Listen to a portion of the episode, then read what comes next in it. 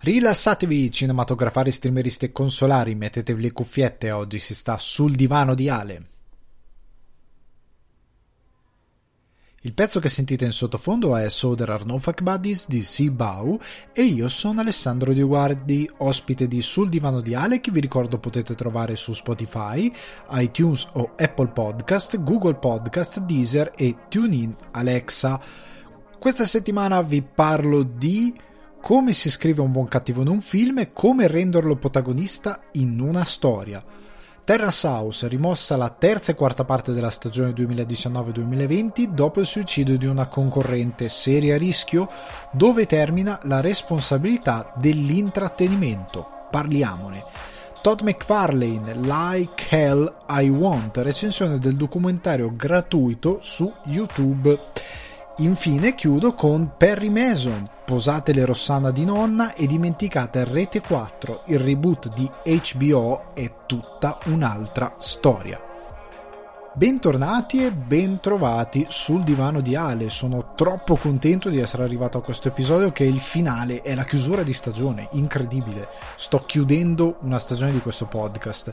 È un traguardo fichissimo per me, anche se gli ascoltatori non sono certo un numero esorbitante, però anche quei pochi che siete, io vi voglio bene, sono contento che ascoltiate il podcast, che abbiate iniziato a scrivermi e appunto l'argomento di questa settimana parte proprio da una domanda che vi, mi avete fatto voi in direct su Instagram alessandro underscore dioguardi tutto in minuscolo mi potete seguire mi potete scrivere. Ultimamente sono poco attivo a dire la verità non sto pubblicando molto ma sono impegnato in una produzione molto fica che porterò presto e soprattutto so, sono molto stanco, quindi questa appunto è la puntata di chiusura stagione perché andrò in vacanza, però sono molto contento appunto di come stanno andando molte cose, sono appunto contento del fatto che mi stiate scrivendo, che mi stiate contattando, e che mi stiate facendo domande per cose da portare sul podcast, settimana scorsa la questione di Luca e dei fumetti, questa settimana appunto la discussione su come si scrive un cattivo in un film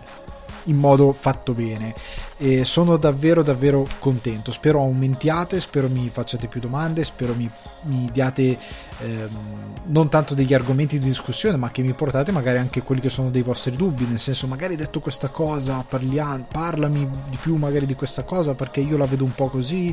Oppure un film in particolare una serie in particolare che magari avete visto e vi piacerebbe discutere o qualcosa legato a fumetto videogames. Appunto qua si spazia abbastanza. Quindi eh, per quanto riguarda questi argomenti, se c'è qualcosa in particolare, anche riguardo magari la scrittura tecnica o qualcosa che volete eh, approfondire o volete sentire una mia opinione al riguardo, io sarò felice appunto se sono eh, se padroneggio l'argomento, ovviamente se mi chiedete una cosa che non so, vi risponderò molto onestamente dicendo non ho mai approfondito, eh, però se è qualcosa che eh, avete sentito volete approfondire, non avete sentito ancora discusso sul divano e vorreste sentire una mia opinione, io sono sempre molto contento.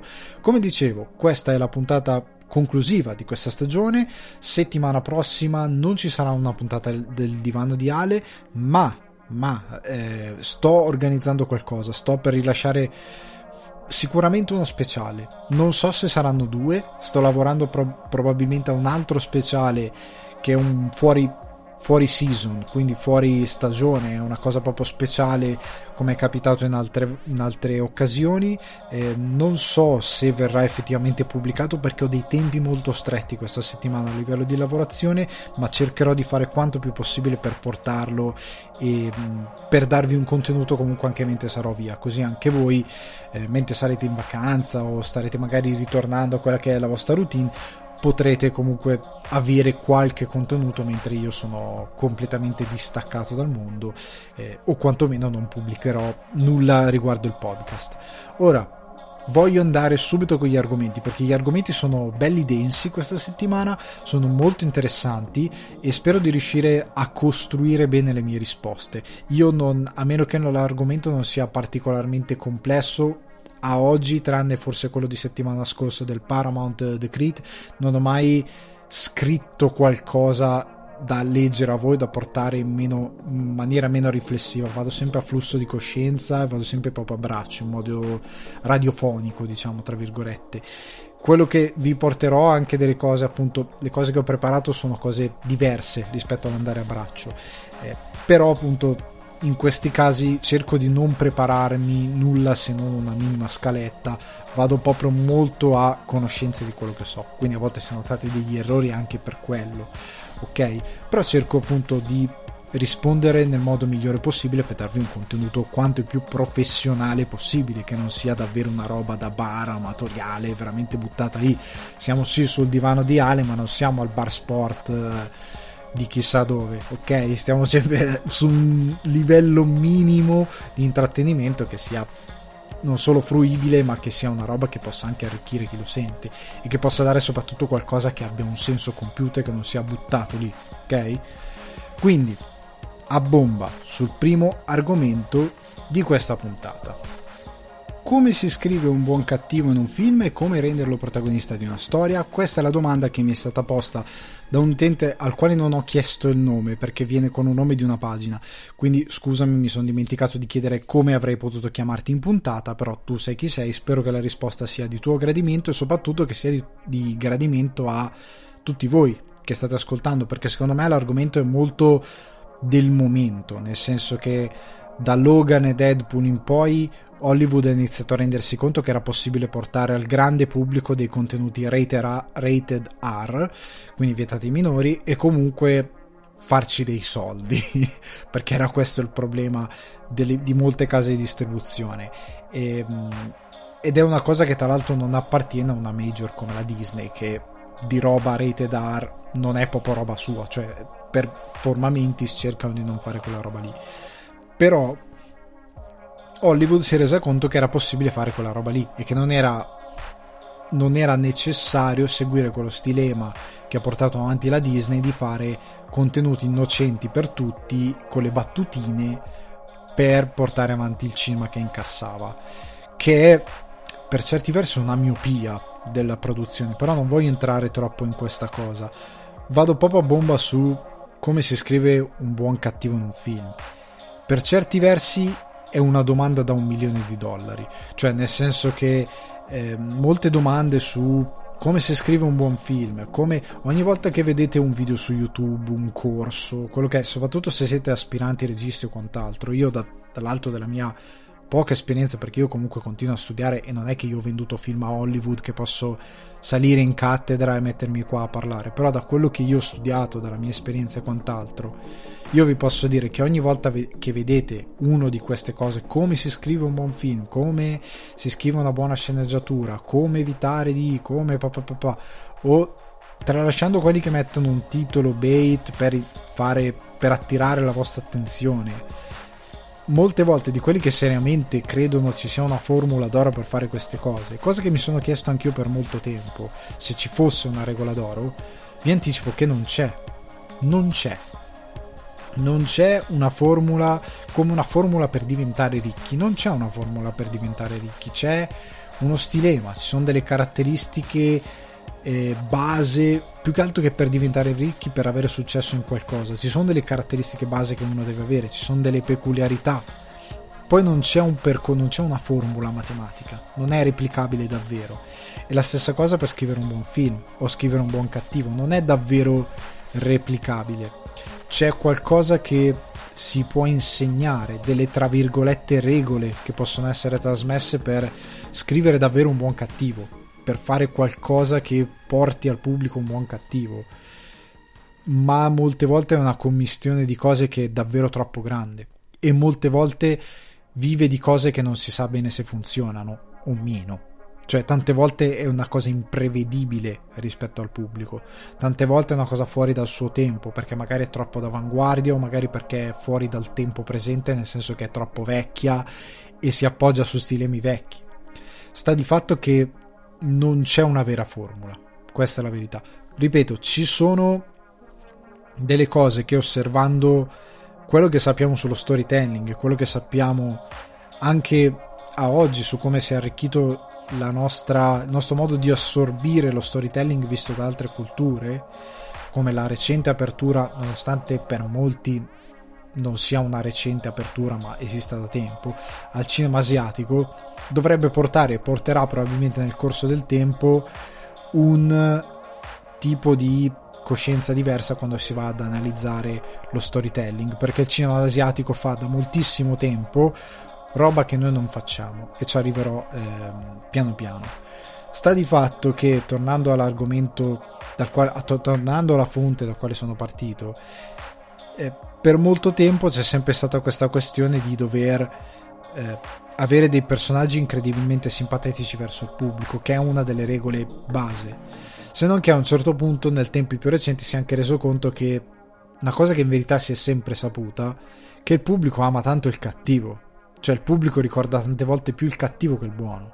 Cioè il fatto che il miglior Batman sia sempre quello dove c'è il Joker è una cosa che ha iniziato a far pensare nel modo sbagliato i produttori, ma anche gli autori di fumetti che eh, hanno iniziato a dedicare molto più spazio al villain che all'eroe e centrare le storie sul villain sull'eroe, ma il fumettista l'ha fatto con la consapevolezza di pensare, di sapere che una delle regole della scrittura in un racconto eroico, quindi dove c'è un eroe che si batte contro qualcosa, è che l'eroe è tanto grande tanto quanto è grande il suo cattivo. Batman è un grandissimo supereroe, non solo per X caratteristiche interne, ma anche qua poi andrò a discuterne, ma più che altro per i suoi cattivi. Ci sono dei supereroi che sono dei supereroi mediocri perché i suoi cattivi sono mediocri. Prendete Superman. Superman per me è un fumetto datato, proprio nella concezione dell'eroe. Ma in più ha dall'altro lato che ha dei cattivi che Brainiac, eh, i Kryptoniani, Lex Luthor. Lex Luthor è... Puoi farlo un Lex Luthor interessante, ma sarà sempre riduttivo. Cioè è veramente... Eh, secondo me c'è spazio per fare una bella storia di Superman con un Superman molto coinvolgente per il pubblico e soprattutto con un Lex Luthor molto interessante. Ma non ci sono secondo me le condizioni al momento per portarlo al cima, cioè non c'è un autore che sa fare quella cosa. Ma comunque è una storia che una volta che l'hai fatta si esaurisce, un po' quello che puoi raccontare. Mentre invece ad esempio Batman ha una galleria di nemici, per quanto molto limitati anche loro in quello che puoi raccontare, però molto più interessanti e che possono dare all'eroe qualcosa in più che tipo Superman non ha. Anche Spider-Man, Spider-Man ha qualche cattivo che è veramente interessante. Per me, Goblin, quindi il folletto verde, se volete usare il nome italiano, Norman Osborn è il Joker di Spider-Man. Poi sfortunatamente non è mai stato sfruttato così, anche la Marvel lo sfrutta anche degli archi che ultimamente dicono ah stupendo. Tipo ultimamente è stato Red Goblin. L'ho letto l'ho trovato un po' mediocrino dal mio punto di vista per come affronta il cattivo.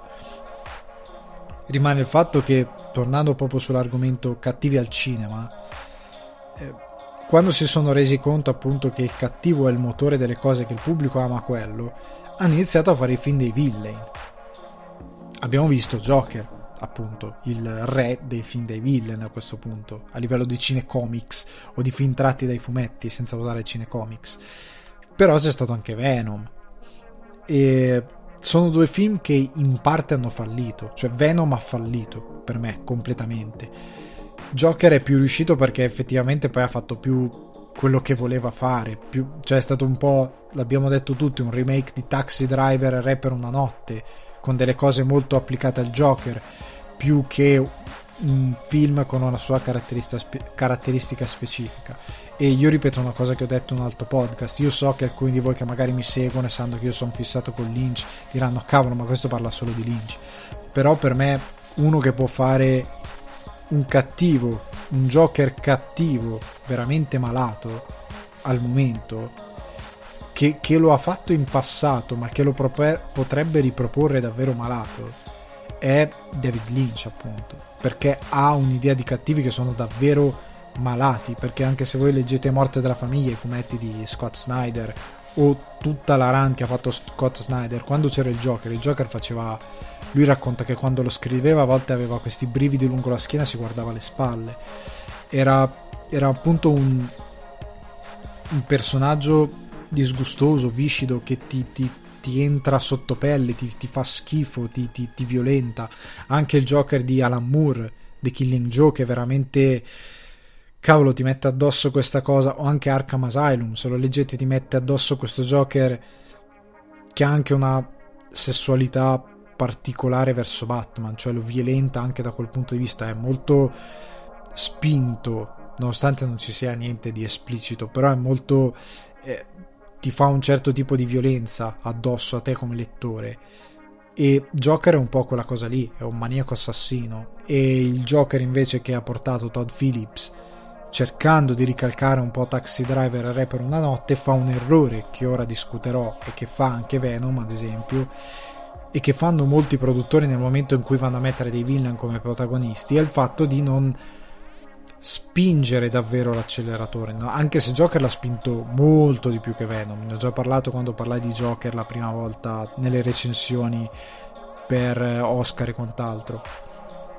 Todd Phillips quantomeno lo fa davvero cattivo Joker è pazzo davvero, cioè spara, lui diventa sano, tra virgolette, nel senso che diventa funzionale come essere umano a modo suo nel momento in cui spara in testa alla gente.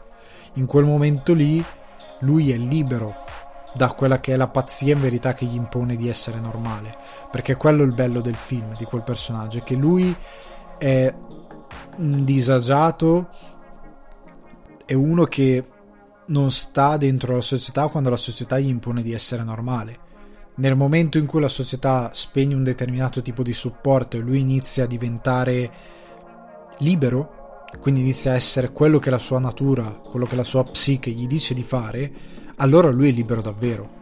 Cioè lui inizia a funzionare come essere umano. Certo è disumano, però lui sta funzionando. La scena dove lui si chiude nel frigo lì ho visto il Joker. Non so se è stata un'intuizione di Joaquin Phoenix che ha fatto di testa sua, ma lì ho visto la vera natura del Joker. Cioè uno che quando è da solo e deve funzionare come un essere umano normale, se una persona normale si mette sul divano e legge un buon libro, lui prende, spacca il frigorifero e ci si chiude dentro. Perché? Perché la sua testa funziona così. È quello che poi Todd Phillips allo stesso tempo sbaglia. Ok, capisco che tu gli vuoi dare una sorta di origine, capisco che tu gli vuoi dare una motivazione sociale sbagliato, perché è l'errore che lui fa. Però nel momento in cui me lo rendi simpatico al pubblico, il pubblico inizia a dire ah poverino la società lo ha fatto diventare così, condivido, anch'io divento così per colpa della società, lì fai un errore. In verità il Joker è così perché è la sua natura è matto e per questo dico Lynch perché Lynch fa dei psicopatici come Frank Booth come eh, l'uomo, eh, l'uomo misterioso di Strade Perdute come il gangster di ehm, sì appunto di strade, sempre in strade perdute o come il, ehm, il cattivo il Bobby Perù di Willem Dafoe di ehm, Cuore Selvaggio sono cattivi che non hanno particolari motivazioni sono deformati così sono non necessariamente il male puro, se non l'uomo misterioso che riprende con la telecamera sovrannaturale. Però quelli umani sono cattivi perché è la loro natura. Poi sì, puoi mettermi, se tu preferisci come autore darmi la spiegazione che ha determinate situazioni sociali alle spalle che lo hanno trasformato così, cioè il fatto che si capisce che il Joker da bambino, Arthur Fleck, è stato seviziato, picchiato dal padre adottivo e che la madre la lasciasse fare tutto, mi sta bene. Però nel momento in cui durante la trama hai questo, per me è un difetto proprio di scrittura, in cui vuoi far passare che poverino la società lo ha abbandonato, fai un errore. Perché io non devo diventare simpatico verso il cattivo.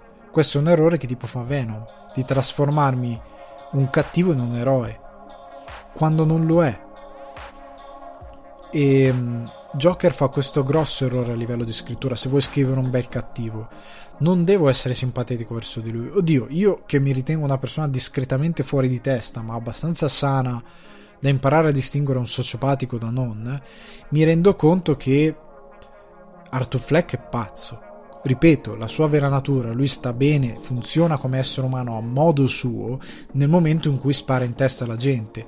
Tant'è che da ansioso, insicuro, incapace, con la risata Così nel momento in cui spara in testa uno e spara un altro, corre in un bagno e lì inizia a ballare ed è in pace. E funziona come essere umano. Perché è matto. Dire che la società lo ha fatto diventare così perché ha delle ingiustizie è sbagliato. La società tentava di tenerlo sano. Nel momento in cui non ha più le strutture per renderle sano, lui si libera e diventa quello che è. La società lo stava ingabbiando per diventare un individuo sano. Lui invece è stato libero di esprimere quello che è. Il fatto che abbia una giustificazione per me è sbagliato. Ecco, volete scrivere un bel cattivo, non dategli una giustificazione sociale del cavolo, perché quello è un errore.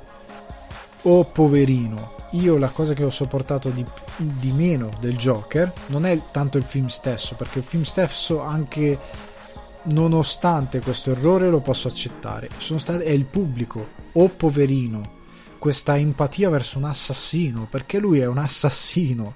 Lui va in trasmissione, spara in testa a De Niro, al personaggio di De Niro, che ha ragione a, a prendersela con lui, a dirgli queste sono tutte scuse, tu sei un sociopatico perché taxi, in Taxi Driver o Re per una notte c'è un, una controparte sociale, controparte sociale, cioè, ma tu non hai simpatia per il personaggio di Taxi Driver, cioè puoi capirlo perché è l'ultimo degli ultimi, ma è, è un sociopatico.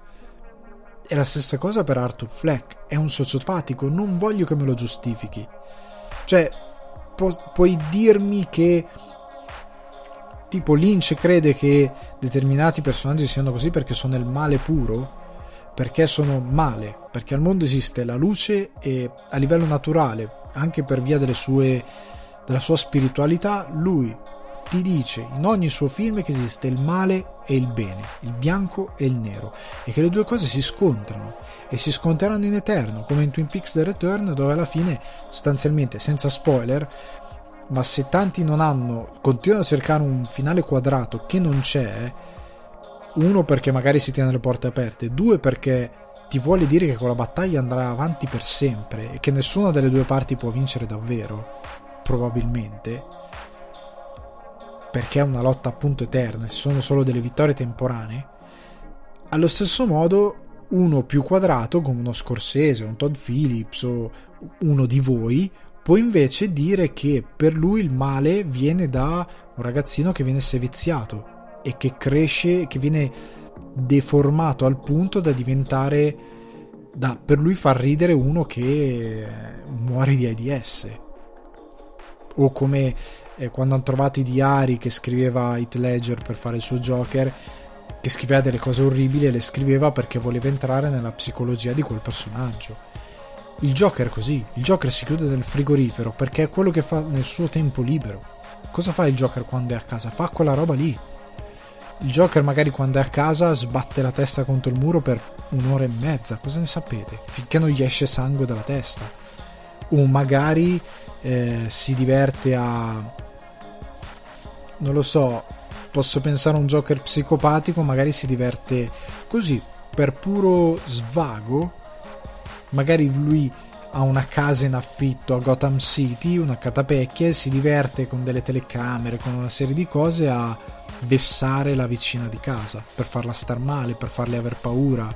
Eh, le può fare, non lo so, degli scherzi telefonici dove la tiene sveglia di notte, dove le fa delle minacce che poi magari non attua nemmeno, solo per, per farla diventare pazza.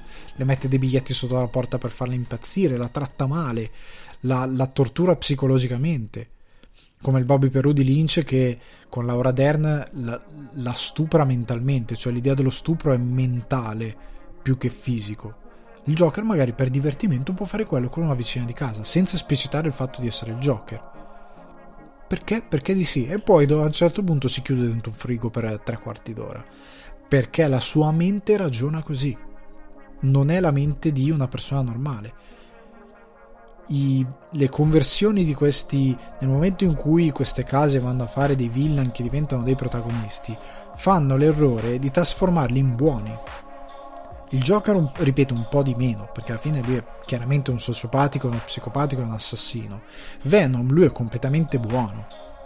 Cioè proprio buono e c'ha il villain e allora non è più un film su un villain questa cosa viene fatta perché chi fa i film lo fa sempre con la stessa struttura per i quali, per i quali fa i film dei buoni.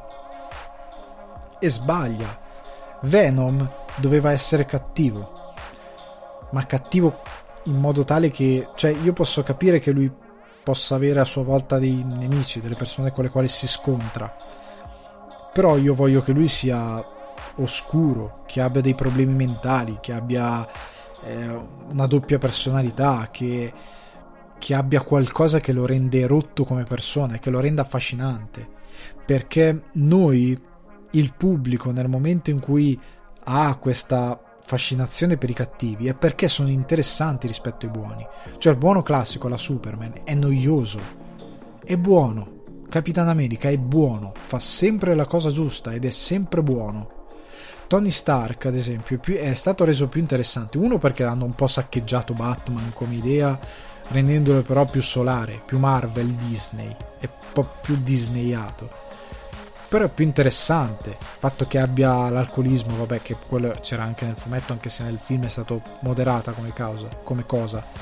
Eh, il rapporto col padre conflittuale, il fatto di essere ossessionato dal salvare e proteggere il mondo, da creare uno scudo contro il mondo, essendo quasi quasi eccessivamente protettivo, quasi da diventare un po' nazi nella sua eh, idea militarizzata di proteggere il mondo pur essendo un pacifista, il fatto di voler che anche nell'ultimo film fanno vedere che lui è talmente fissato con l'idea di proteggere tutti che quasi quasi non vuole morire e lei lo rassicura no, puoi staremo bene, va bene, puoi morire. Lo rende interessante. Batman, ad esempio, è un buono che è interessante perché ha intuito bene Frank Miller. Bruce Wayne è interessante perché è folle, come intuì bene appunto Tim Burton. Rendere Bruce Wayne folle è, è quello che rende il protagonista interessante. Io spero faccia così in The Batman, perché il Bruce Wayne di Nolan era fin troppo sano per certi versi. Quello che mi devi dare è il fatto che il personaggio sia un po' matto, perché nel momento in cui Bruce Wayne si vede uccidere i genitori davanti agli occhi, per come è evoluto il personaggio, cavolo, quella cosa ti crea un trauma molto potente, molto forte. Per arrivare a, a fare Batman, il tuo percorso non è solo meramente logico, come un po' in Batman Begins. Batman, Bruce Wayne, si cancella per diventare quella cosa. Lui diventa davvero Batman. Bruce Wayne è la sua maschera. Perché lui capisce che la società è rotta, nel senso che pensatela anche in modo molto concreto, ok? Esiste il governo, però esistono i criminali. I criminali cosa sono? Persone che vivono sopra la legge e che non hanno paura della legge e che quando c'è qualcosa che non va la possono corrompere perché la legge è fatta di persone normali, ordinarie, che hanno paura e che sono deboli, che, sono corrom- che possono essere corrotte, sì, corrompibili. I criminali invece sono sopra, giocano so, fuori dalle regole, sono più di un mondo animale. Nel momento in cui Bruce Wayne si rende conto di questa cosa, dice: Perfetto, la mafia è un simbolo, non c'è il palazzo della mafia, non c'è il signor mafia che metti in galera e finita così. È una cosa che si genera e rigenera abbastanza eternamente. Che non vuol dire che non la devi combattere, vuol dire semplicemente che è difficile da arrestare perché deriva da un'altra serie di problemi, ma lui si rende conto che quello che lui può fare per combatterla nel modo più efficace, visto che la polizia non riesce a combatterla perché tante volte è vittima stessa della criminalità organizzata, si rende conto di dover creare un personaggio che sia sopra tutti, sopra la mafia, sopra il governo, sopra la polizia, appunto sopra il governo, sopra anche il presidente degli Stati Uniti, come fa vedere Frank Miller nel suo Il ritorno del Cavaliere Oscuro, che arriva a malmenare Superman, a ridurlo in ginocchio e dire nei tuoi momenti più intimi ricordati dell'unico uomo che ti ha sconfitto e stammi fuori dai coglioni sostanzialmente.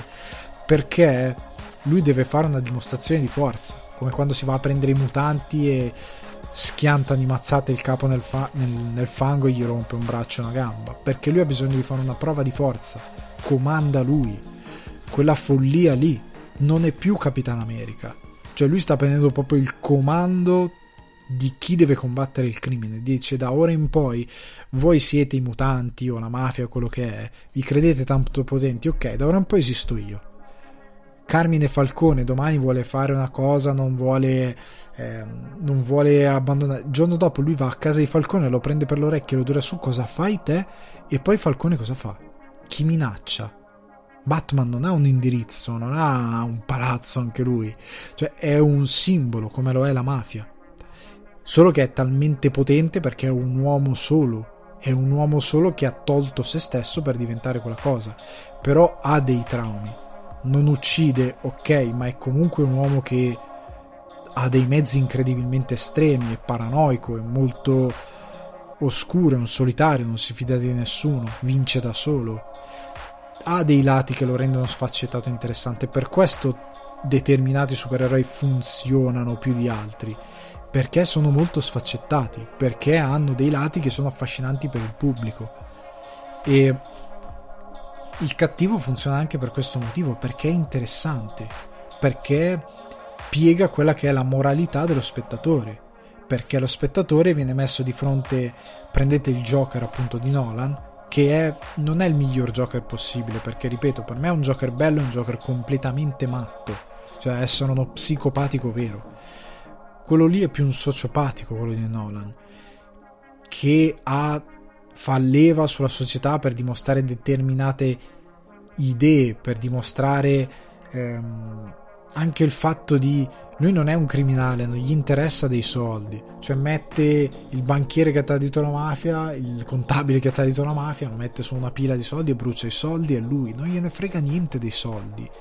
Non è perché è un anticapitalista, è perché non è il suo, cioè il suo divertimento è sfidare una forza del bene, che è Batman, e sfidarla in modo tale da piegarla e possibilmente se riesce romperla. Non lo vuole uccidere davvero però gli interessa sfidarlo perché è la sua natura. E questa cosa è molto interessante e lo spettatore lo trova molto affascinante perché è un personaggio che ha un modo di vedere le cose che è assurdo mentre io cercherei di renderlo più spaventoso. Per questo tiro nel mezzo Lynch perché è più ehm, Bobby Perù o Frank Buff sono di Velluto Blu sono personaggi che ti fanno paura, cioè sono inquietanti, sono psicopatici. Danny Sopper sarebbe stato un buon Joker, paradossalmente, oggi, perché è un sociopatico, è uno psicopatico, è uno imprevedibile. C'è quella scena di velluto blu che lui si mette il rossetto e poi bacia l'altro e poi inizia a menarlo, è un sociopatico. Mentre c'è quell'altra che balla sulla macchina dietro lui. È una roba che se fai con un Joker può diventare interessante, malato, cioè cattivo ed è molto affascinante. Però nella storia del cinema, toglia- togliendosi da questo errore appunto che fanno i fumetti di rendere i, buoni, i cattivi dei buoni e quindi di seguire tutte quelle regole di rendere eh, di dargli una storia d'amore, di renderlo eh, alla fine buono, con dei problemi, quindi hanno lo stesso arco evolutivo di un buono, solo che in verità dovrebbe essere cattivo perché c'è scritto Venom sulla locandina, ma di cattivo cosa fa? Mangia la testa a uno che dà fastidio al negozio della cinese che gli sta tanto simpatica lui, che cattivo è? Non è davvero cattivo. Anche qua bisogna definire buoni e cattivi. Venom nel film non è un, non è un villain, non è un personaggio tra virgolette negativo non ha e finisce anche abbastanza dare a luce e vino con la tipa. È, è veramente è un buono sostanzialmente a cui viene detto che, dal pubblico che è un cattivo perché il cattivo sa a livello progresso che sia un cattivo. Ma Logan nel film Wolverine è molto più cattivo. Cioè per come comincia il film è molto più brutale. Cioè taglia le gambe a quello lì ammazza con una leggerezza che non ha Venom. Venom è molto più fumettistico, molto fu- fumettoso. Anche il fatto di rendere il simbionte che sia eh, uno sfigato sul suo pianeta, che quindi è veramente triste. Cioè, veramente vuoi farmelo passare per buono. Se mi fai un film su un villain, deve essere un villain. E tante volte me lo devi rendere matto, me lo devi, devi rendere un sociopatico cattivo. Era per questo che il Venom di Sam Raimi, la Sony lo ha sbagliato perché Raimi voleva fare una roba orrorifica. Probabilmente l'avrebbe fatto col sangue con... e non gliel'hanno permesso.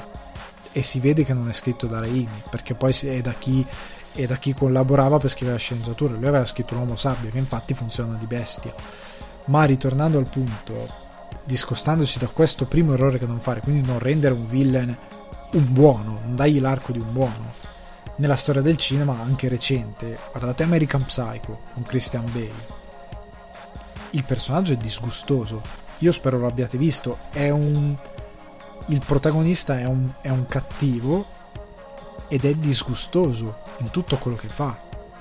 E però è interessante per questo suo essere disgustoso. Oggi è anche accettata quella cosa lì, nel senso che quando appunto uscirono Veluto Blu, Cuore Selvaggio, tutti dissero che quei cattivi linciani erano, eh, erano eccessivi, erano troppo, perché il pubblico non riusciva a guardare quella roba lì la guardava si sentiva disgustato da dei cattivi così eccessivi. Oggi è diverso, oggi accett- li accettiamo, vanno bene, perché la nostra sensibilità e la nostra verso quello che, di cui fruiamo è, è molto cambiata. Oggi lo accettiamo. Uno come American Psycho che fa sesso e si guarda allo specchio, si guarda il fisico, lo accettiamo.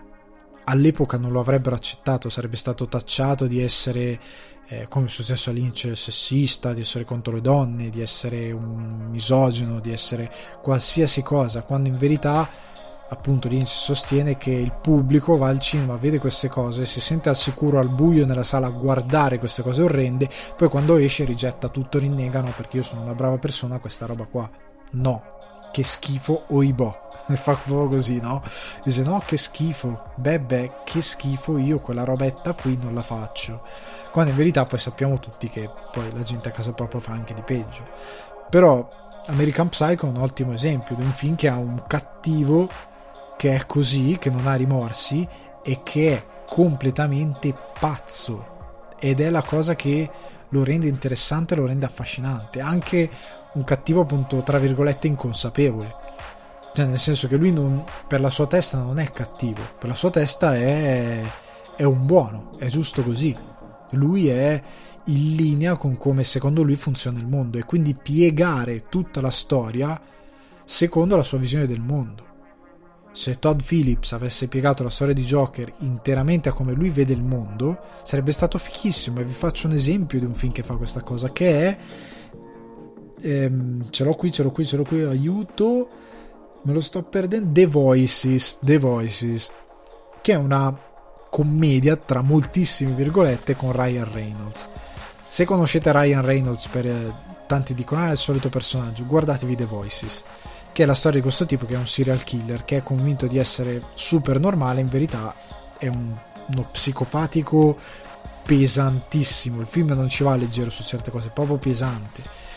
Se io non dico che Joker avrebbe dovuto fare la stessa cosa di The Voices, perché The Voices va anche quasi nel comico, nella sua interpretazione. Comico grottesco, eh, perché c'è roba a squartamenti con teste che parlano, però al di là di quella roba lì, quel film ti dimostra di come un protagonista pazzo possa diventare molto interessante, anche a livello quasi di commedia. Però è molto bello e veramente ti dà idea di uno psicopatico che magari non ti fa venire la pelle d'oca, ma ti fa schifo per quello che fa. Ad esempio, un film recente, recente degli ultimi dieci anni, riuscitissimo, è Nightcrawler, con... Ehm, non mi sta venendo il nome, ehm, però lui è fantastico, Gillian, Gilligan, non mi sta venendo la pronuncia. Comunque, sapete, Nightcrawler, andatelo a vedere. Eh, il protagonista è un personaggio disgustoso, che c'è lui che deve fare eh, si mette in testa di avere questo business di riprendere incidenti e quant'altro e deve essere il primo che deve arrivare sulla scena per venderle poi de- ai telegiornali e quant'altro. Fa veramente schifo lui come personaggio. È uno psicopatico, è, un, è, è untuoso, quel tipo di persona che gli altri personaggi ci parlano. Lui prova a eh, mimare quello che dovrebbe essere un, un, una persona conviviale, interessante, ehm, simpatica, disponibile. Lui prova a mimarla, ma la gente ha queste vibrazioni che lui ha qualcosa che non va e noi sappiamo che ha qualcosa che non va, però non... Ehm, continuiamo a percepire questa tensione ed è stupendo. E, e anche qui c'è un film che è interamente piegato alla logica del suo protagonista. Cioè, noi seguiamo un personaggio che fa schifo. Cioè, se vai un cattivo deve fare schifo. O, in un altro caso, Un giorno di ordinaria follia di Joel Schumacher, con eh, lui eh, che è Michael Douglas, che è uno che va fuori di testa è un personaggio che è folle. Oggi sarebbe un po'. Non lo so, un po' cringe per certe cose perché lui sarebbe un po' un reazionario populista per certe cose per come la vediamo oggi. Eh, però è, è, interessante il modo in cui viene trattata la cosa. Lui non ha mai ragione, nel senso che lui è comunque un, è un pazzo. Però è interessante la visione, è quasi, tra virgolette, verso non la commedia perché è sbagliato, però è talmente sopra le righe che è interessante comunque da vedere. Eh, Scarface. Scarface è un pazzo protagonista. Per quanto noi possiamo conoscere chi è, però è un pazzo, accecato dal potere, dalla violenza e quant'altro. Però prendendo degli esempi più interessanti, appunto Taxi Driver di Scorsese, il personaggio è un sociopatico, un violento, è, è, è agli antipodi della società ed è interessante perché noi vediamo sempre la società attraverso i suoi occhi. Ehm, arancia meccanica, arancia meccanica ti, ti, fa male, cioè perché quello che fanno questi personaggi è, è, è, è bieco, ti fa prodere le mani, vorresti prendere a, a, a pugni in faccia, cioè ehm, li vorresti menare di brutto, però è quello che deve fare cioè, un personaggio con un protagonista cattivo ti deve dare fastidio. Il problema è che tante volte le produzioni, per fare un passo indietro e per giustificare perché le produzioni trasformano i villain in buoni, o come ha fatto Joker di quasi mediare il fatto che lui sia un cattivo, sbagliando, perché Cape Fear di Scorsese è quasi quasi meglio. No, cioè è meglio rispetto a Joker, non c'è dubbio. Però è meglio proprio nel, nell'analisi di un cattivo perché lui è cattivo e basta però eh, la cosa che fanno per mediare la fanno perché hanno paura del disgusto del pubblico, come dicevo prima, perché poi eh, se prendete anche eh, Ted Bundy, Fascino criminale, che in inglese è Extremely Wicked, eh, Shockingly Evil and Vile, che è un titolo stupendo secondo me. Ted Bundy, Fascino criminale uccide un po' la cosa, però ehm, il titolo inglese funziona perché è un film con Zac Efron. Ehm, credo sia su Amazon Prime non ne sono al 100% sicuro. Io lo consiglio non perché è un grande film ma perché comunque è affascinante il personaggio. E Zac Efron gli ha dato una buona dignità a questo personaggio.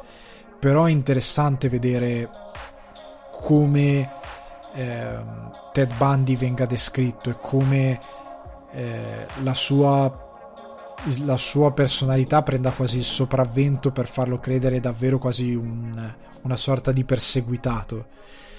È poco interessante perché fallisce nel farci vedere davvero il mondo attraverso i suoi occhi, perché vabbè, non voglio fare spoiler, però fallisce in quella cosa lì. Secondo me doveva spingere più sul fatto che lui fosse davvero cattivo eh, un altro film che vi posso consigliare è Mr. Brooks. Non vi aspettate un grande film da questa cosa. Eh. Il protagonista è un serial killer interpretato da Kevin Costner con William Hurt che fa la sua doppia personalità e Demi Moore che è questa investigatrice che indaga di lui. È la storia di questo tipo che è un serial killer in attività da anni che nessuno riesce a catturare, che ha questa seconda personalità appunto che è William Hurt, che è questa sorta di passeggero eh, al quale lui ogni tanto cede il volante, diciamo, del, della sua vita e che appunto lo spinge a commettere determinate cose e di come lui vive questa cosa. Il film è bellino, nel senso che è guardabile, interessante, scorrevole, però appunto anche lì rende affascinante l'idea del cattivo, nonostante lui non sia eccessivamente malato e sia quasi e tenda quasi alla Dexter un po' a fartelo diventare buono tipo Dexter, appunto un'altra serie tv è stata buttata via, però era molto interessante all'inizio, perché appunto era un buono ma che ammazzava comunque le persone. Dexter è uno psicopatico, chiariamoci. Poi che il papà poliziotto gli abbia insegnato a uccidere serial killer per sfogare questo suo istinto che ha di uccidere, rimane comunque uno psicopatico, però era interessante esplorare il modo in cui lui vedeva il mondo. Ed è così che scrivi un bel, tra virgolette, cattivo protagonista. O se volete vedere anche o se non l'avete visto, History of Violence di Cronenberg con Viggo Mortensen, che tra l'altro è tratto da una graphic novel, però che lui, e si scopre che lui, questo tipo di una tavola calda, che fa fuori dei rapinatori che vengono nel suo ristorante, che diventa un eroe, poi si scopre che in verità lui è... è collegato a una famiglia criminale, ecco, non vi dico troppo. Però sostanzialmente mette sul piatto l'idea che eh, lui è un eroe agli occhi della comunità, però in verità è, è un assassino per come poi si svolgono le cose. E lui arriva a fare delle cose che lo rendono comunque un assassino. Ed è un cattivo tra virgolette. Però è un modo molto interessante perché mette la moralità dello spettatore in gioco e la sfida un po' per certi versi e nel film stesso mette diverse letture di questa moralità che viene sfidata o ad esempio La promessa dell'assassino, dove qua Mortensen è cattivo cattivo. E, ehm, non è protagonista, ma è semi-protagonista, diciamo, e, ed è molto interessante.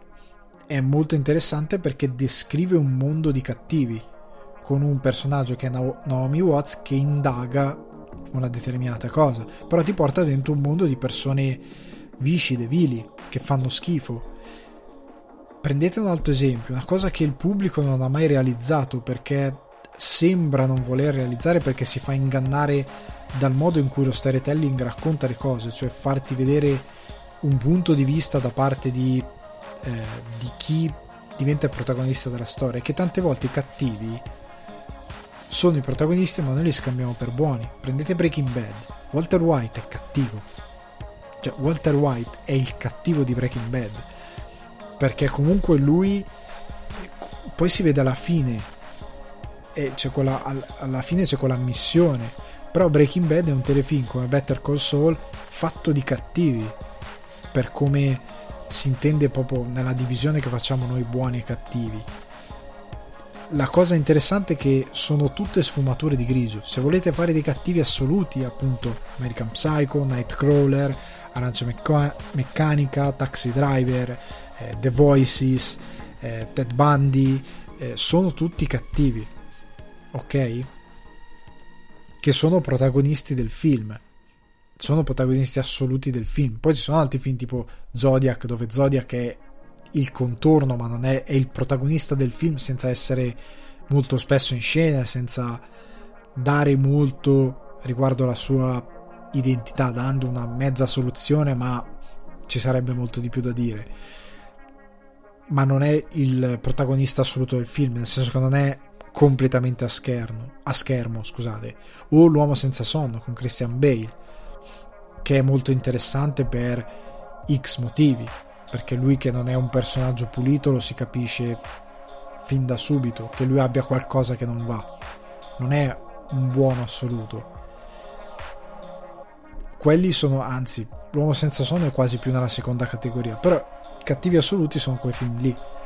Poi ci sono anche i cattivi appunto relativi, come in Breaking Bad, come in Better Call Saul, dove alcuni sono orrendi, tipo quelli del cartello messicano, quelli verso i quali si vendica Gas Fring, sono cattivi in modo assoluto, però ci sono anche i Walter White, i Gas Fring, i Mike, i Better Call i Saul Goodman, che sono comunque dei personaggi marci, non sono 100% in cattivi. Saul Goodman è più buono di Walter White, chiariamoci, ma rimane comunque un personaggio negativo.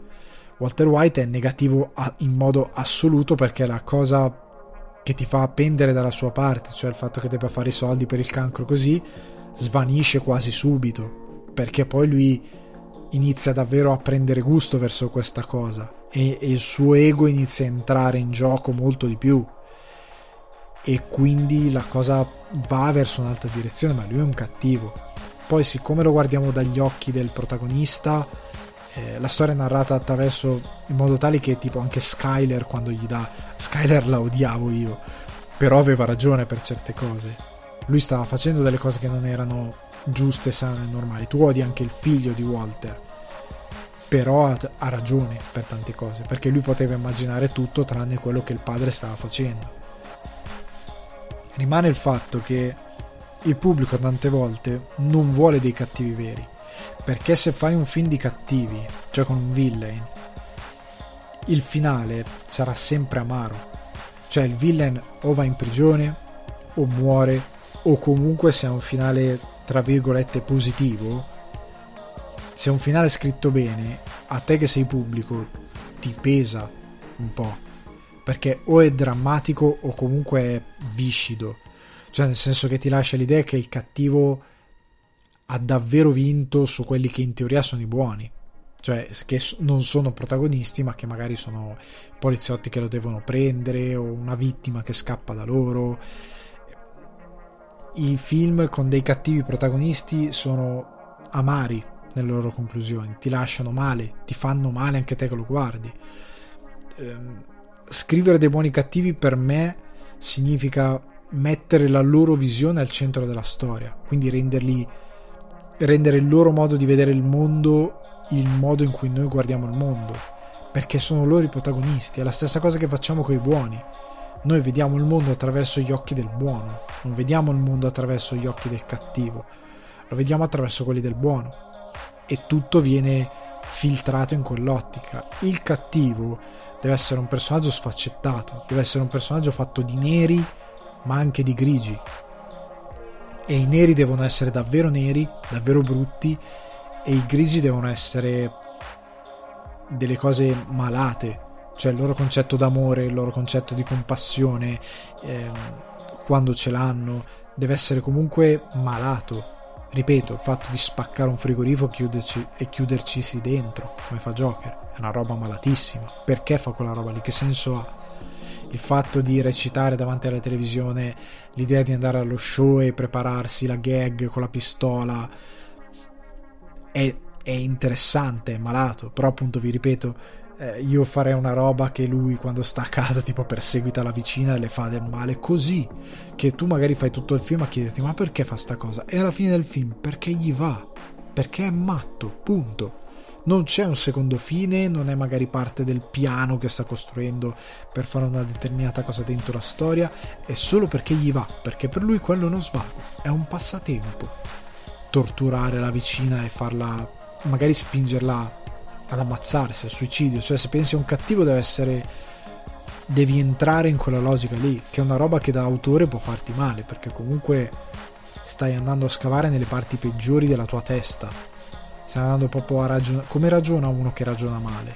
Devi entrare in quella cosa lì. Cioè, io credo che anche per un attore entrare in quella. Te- in quella in quello stato mentale da pensare con un cattivo è pesante perché davvero devi iniziare a guardare il mondo attraverso i suoi occhi. Ripeto, il Ledger che si scriveva il diario era perché voleva entrare sotto la pelle del Joker, cioè di capire cosa porta una persona a fare determinati ragionamenti sulla società e altre cose. Devi entrare sotto la pelle di quel personaggio lì. E dei film davvero cattivi, ripeto, devono essere amari, devono avere un finale che magari ti lascia per terra. Cioè Seven alla fine è il... cioè è un trionfo del cattivo, a dir la verità.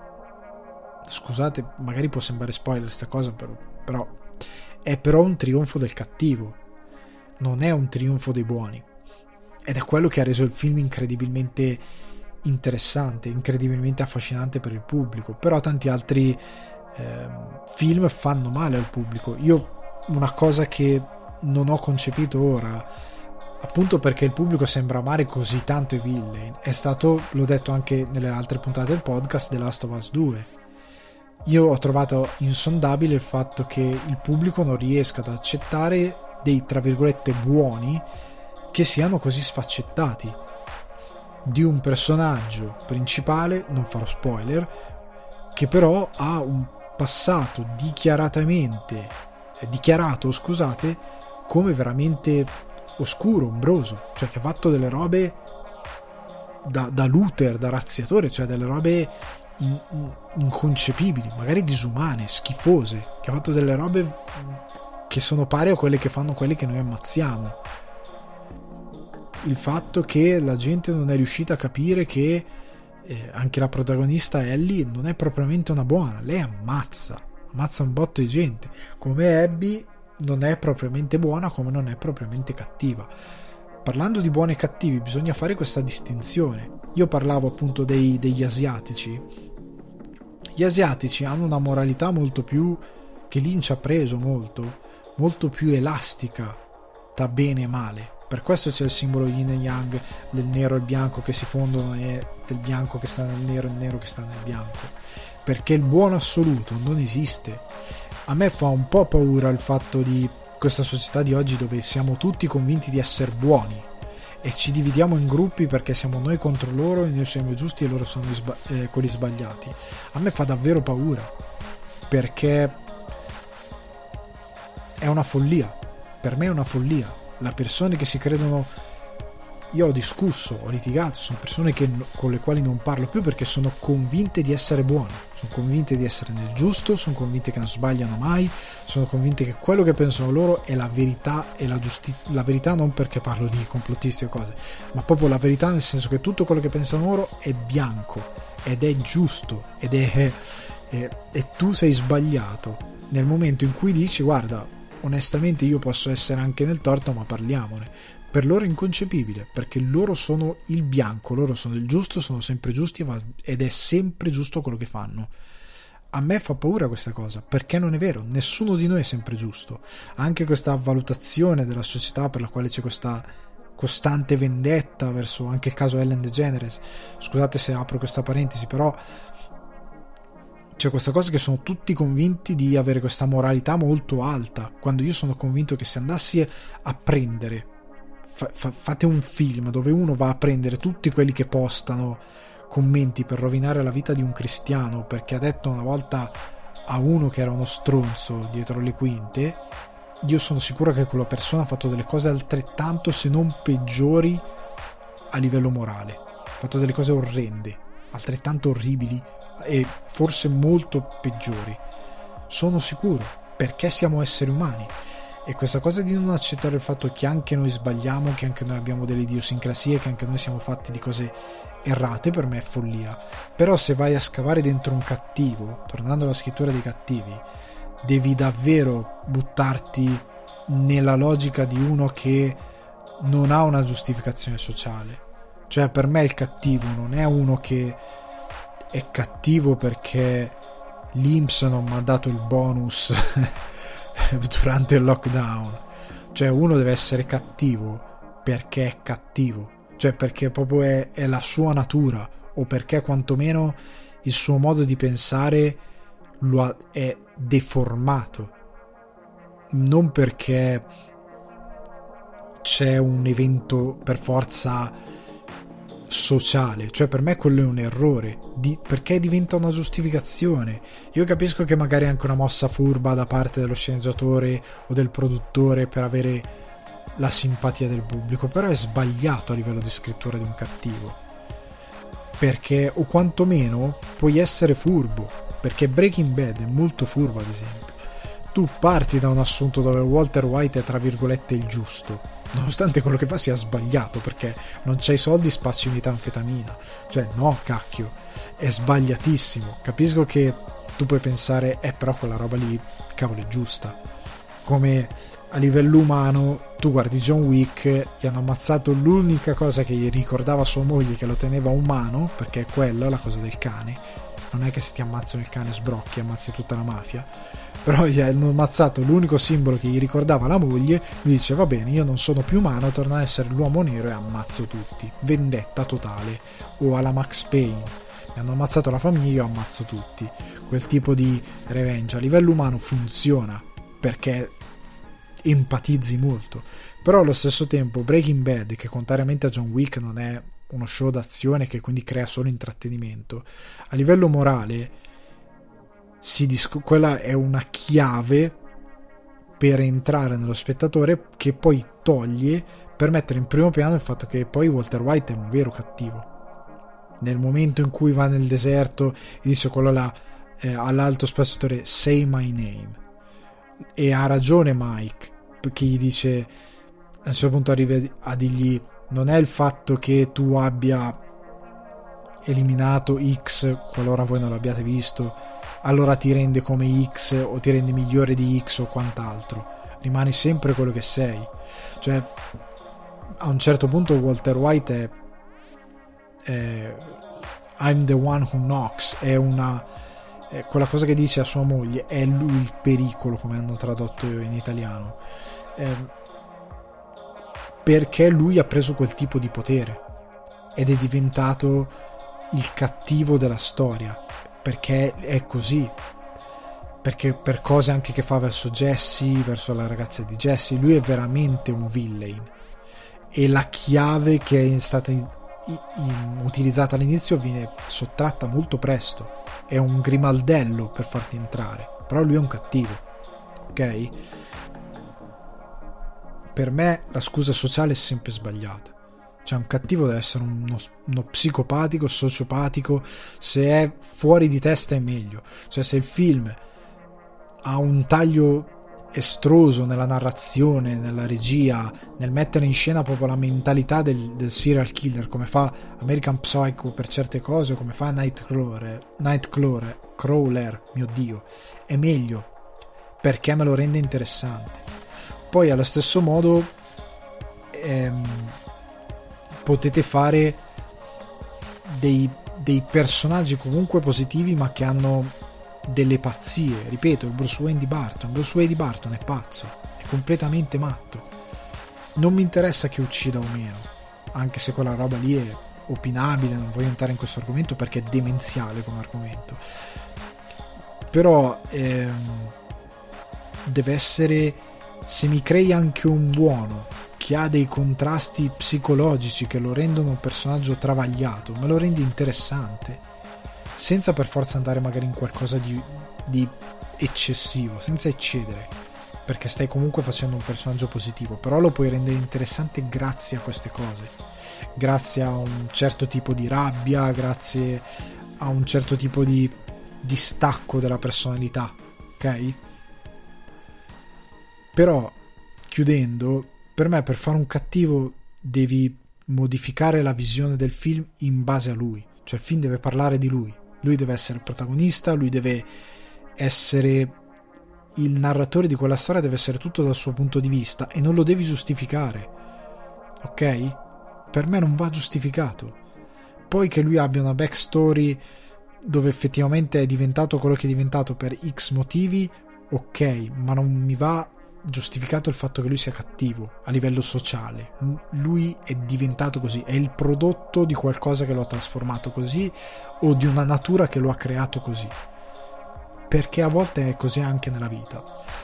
Quindi io chiudo perché ho fatto praticamente quest'ora di, a parlare di quella roba qui e quindi ho consigliato nel frattempo anche diversi film e spero di essere stato esaustivo nella spiegazione di come si scrive un, un cattivo nel cinema più che altro ehm, come lo si rende protagonista di una storia, perché era quello che volevo cercare di dire. Ripeto, non c'è una formula, potete trovare diverse chiavi di lettura. I film che vi ho consigliato vi danno dei discreti buoni esempi. Ce ne sono molti altri sicuramente, c'è forse Natural Born Killers scritto da Tarantino che è molto interessante anche lì, però questi sono i cardini, secondo me, di, della scrittura dei villain dentro i film e sono difficili da interpretare come si deve. Ok? Quindi vado a bomba sul prossimo argomento cercando di essere più esaustivo e più conciso possibile anche perché è molto più asciutto. Terra House rimossa la terza e quarta parte della stagione 2019-2020 dopo il suicidio di una concorrente, serie a rischio dove termina la responsabilità dell'intrattenimento. Parliamone. Allora, quando è iniziata la pandemia, io ho parlato, ho consigliato alcune cose, ho consigliato anche questo show Terrace House, che vado molto in breve, è questo reality giapponese dove ci sono tre ragazzi e tre ragazze in una casa vengono messi in una casa, contrariamente al grande fratello possono uscire, vanno a lavoro, vanno all'università, quello che fanno, fanno modelli, meccanici, quello che è, vanno dove devono andare loro semplicemente li riprendono nelle loro interazioni dentro la casa o fuori la casa se vanno in appuntamenti, se vanno fuori tutti insieme a farsi una bevuta e la caratteristica principale è che non è trash e che soprattutto una puntata riassume una settimana. Quindi immaginate quanto possa succedere. I giapponesi sono talmente diciamo non sono così attivi come noi sono talmente mm, quadrati nel loro stile di vita che una puntata di circa 40 minuti, a volte anche 36-35, riassume una settimana di quello che gli succede. Anche perché questi a volte escono la mattina alle 8 tornano la sera alle 10 e tu dici, eh, vabbè, ha lavorato tutto il giorno. Cosa potrà succedere mai in questa casa nelle 4 ore che rimangono prima svegli prima che vadano a dormire? Quindi è anche interessante da questo punto di vista. Allora, io lo show lo amo appunto perché mi sono sbranato tutto quello che c'è su Netflix, anche se in Giappone esiste da anni. Netflix però l'ho comprato quando è arrivato in Giappone e ho iniziato a produrlo perché amo il Giappone e volevo conoscere di più alcune idiosincrasie meccaniche dei giapponesi. Questo show è perfetto. È, show, è anche il primo reality con un po' di decenza, nel senso che non in modo puritano da nonna, ma nel senso che non è trash, cioè che riesce a non, a non, buttarla davvero con gente che sbocca ubriaca o che, con gente che parla come delle capre, come succede anche nei show, cioè ci sono dei show anche um, inglesi e americani che hanno dei livelli di trash che gli italiani scansatevi, cioè sono incredibili. Questo show è guardabile, è, è godibile, è veramente godibile, anche perché i giapponesi hanno tutto un loro modo di pensare Ora, la stagione 2019-2020 è stata, doveva andare da primavera 2019 ai Giochi Olimpici 2020, quindi in teoria si sarebbe dovuta eh, concludere adesso. In verità, come tutti sappiamo, purtroppo si è interrotta della pandemia. Una cosa che ci tengo a precisare perché voi ora state dicendo ma sta cosa durava un anno, anzi più di... cioè sì, praticamente un anno, com'è possibile? Terra House funziona che eh, i concorrenti, il cast cambia con una discreta velocità, nel senso che ehm, anche se la nostra percezione è appunto noi una puntata una settimana di vita di questi qua, quindi magari quattro puntate diciamo ah questo se ne va dopo solo non lo so, otto puntate, otto puntate sono due mesi, quindi questo qua è stato di due mesi. E per noi sono solo otto puntate, però sono anche molto dense tendi ad affezionarti molto velocemente ai personaggi, c'è anche da dire questo. Quindi se non l'avete mai visto io vi consiglio anche di guardarlo partendo da quello più vecchio, visto che quello l'ultimo è stato interrotto e poi vi dirò perché. Allora, cambiano molto spesso, quindi a volte dopo 8, 10, 12 puntate i protagonisti iniziano a cambiare, si rimescolano e quindi tante volte addirittura lo stendevano e lo show durava più di un anno. Cioè partiva che in inverno si concludeva che era quasi la nuova primavera cioè, o che era di nuovo inverno.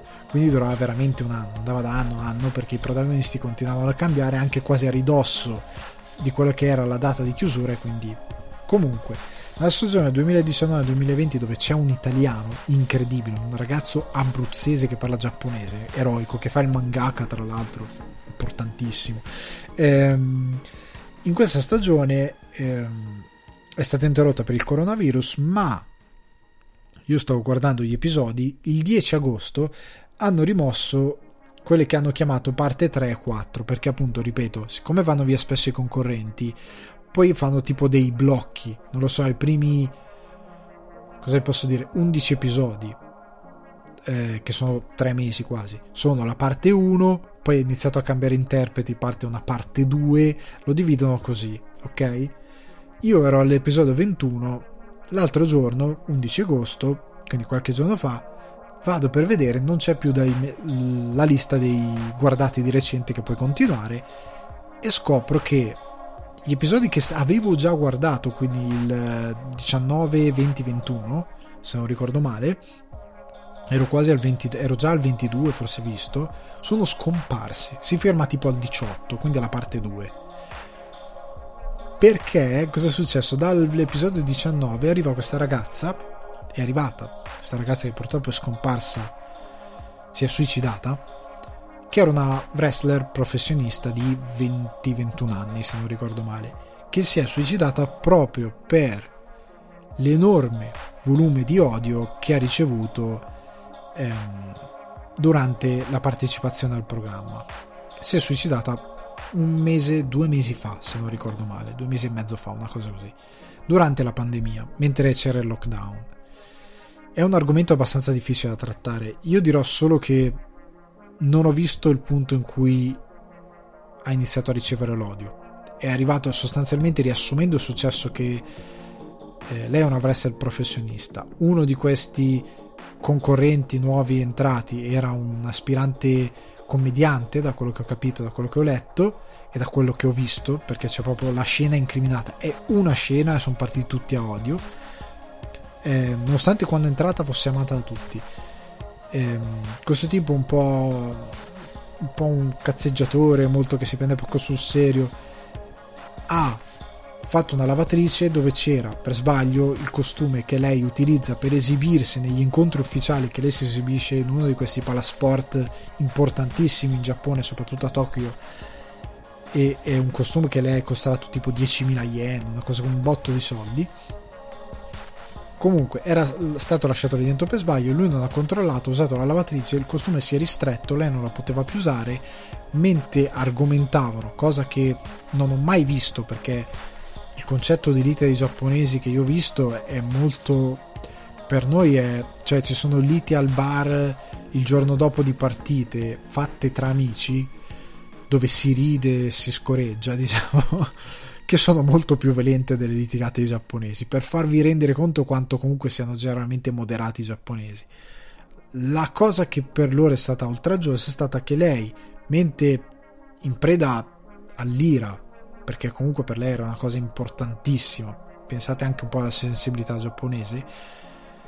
È andata verso questo ragazzo e gli ha con una manata tolto il cappello dalla testa e poi è andata via dalla stanza. Questa cosa è stata vista come un'aggressione intollerabile e lei ha iniziato a ricevere cascate d'odio dagli hater online, nonostante poi nei giorni successivi eh, lei abbia fatto capire, fatto vedere da quello che ho visto, da quello che ho letto che era per dei motivi ben specifici che lei ci è rimasta molto male a livello di carriera, di esibizione e quant'altro.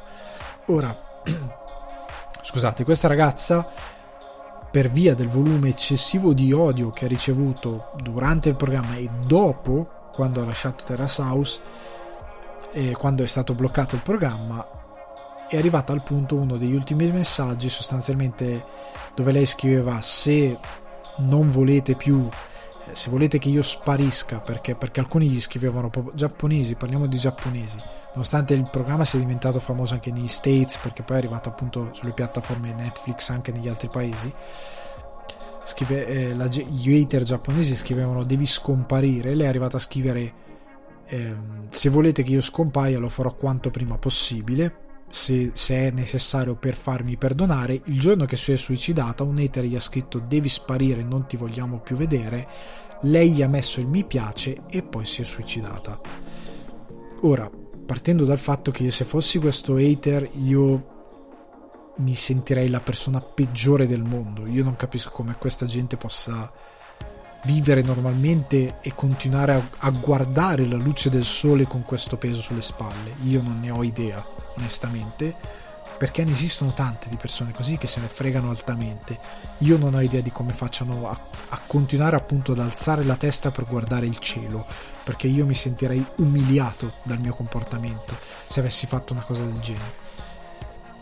Ma resta il fatto che ora a quanto pare il programma forse non verrà più ripreso, anche post pandemia, quindi non ci sarà più Terra House, dopo anni che era in televisione, soprattutto perché la madre che è una, è, è una, ex wrestler professionista anche lei, quindi aveva preso la carriera dalla madre, eh, questa ragazza, ha dichiarato che gli autori a quanto pare le avevano suggerito di alzare un po' i toni per quanto riguardava le sue reazioni, nonostante loro ripetono ogni puntata che non c'è sceneggiatura in questo reality, anche se a volte si sembra che probabilmente qualcuno faccia determinate cose. Oddio, non, pre- non, non esageriamo troppo, non è così non sembra che ci sia davvero una regia dietro. Sono onesto, non, non è quasi mai così. Però può essere che magari qualche autore dica magari esagera un po', fai un po', se ti vuoi sfogare sfogati, magari l'incito in qualche modo. Eh, sembra che sia stata detta questa cosa, quindi il programma avrebbe un po' perso la faccia per via di questa cosa, ma allo stesso tempo come si usa a fare in questo, in questo tempo presente che secondo me è sbagliatissimo, il programma potrebbe non riprendere più appunto perché pagherà il costo di aver avuto questa ondata d'odio che ha portato questa ragazza a suicidarsi. Il motivo per cui hanno tolto le puntate è uno perché probabilmente per rispetto della famiglia, perché continuare a mandare in onda o comunque rendere disponibili su Netflix delle puntate con una ragazza che si è suicidata per cose successe nel programma è indelicato. Quindi capisco che. L'altra cosa è perché, una cosa che non ho detto prima, durante questi, queste puntate ci sono due, sta- due o tre stacchi dove ci sono i commentatori in studio che commentano quello che fanno i ragazzi. Ora, una cosa ben precisa, se voi conoscete Mai dire Banzai, non Takeshi's Castle perché poi l'hanno fatto doppiare a Ciccio Valenti, hanno fatto degli altri doppiaggi che non hanno molto senso, però se conoscete il Mai dire Banzai che faceva la Jalappas, il tono degli sfottò è molto più è collegiale rispetto a quello della Jalappas, sono pur sempre giapponesi, i loro toni di eh, prese in giro che fanno verso i concorrenti eh, sono sempre molto da ragazzi, cioè non si prendono davvero sul serio sono sempre molto innocui e ingenui. Magari per un giapponese possono sembrare più eccessivi, però eh, sembra tutto molto sopra le righe.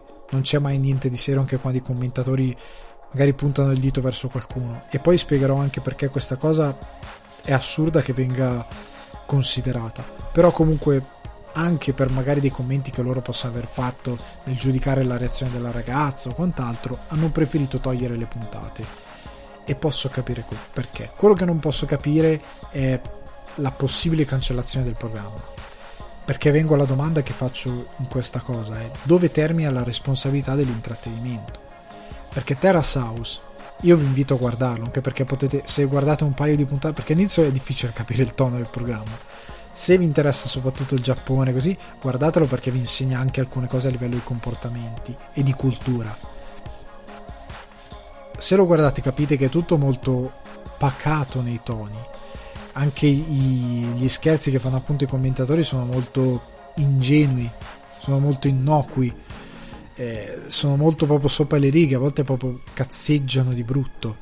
C'è il tipo che fa tra virgolette lui l'hater in studio, ma non è un vero hater, è uno che vuole vedere la gente litigare o la gente discutere e che cerca di trovare il marcio anche in quello che piace a tutti, ma è palesemente una posa e loro stessi dicono che è una posa durante il programma loro stessi scherzano sul fatto che lui faccia una, questa gimmick diciamo come se fosse davvero wrestling quel, quella cosa lì. Ci sono i due un po' più piccantelli che magari intervengono sulle cose un po' più tra virgolette sessuali che lì già è difficile toccarsi per mano si fanno le dichiarazioni ufficiali quando dicono vuoi diventare il mio ragazzo?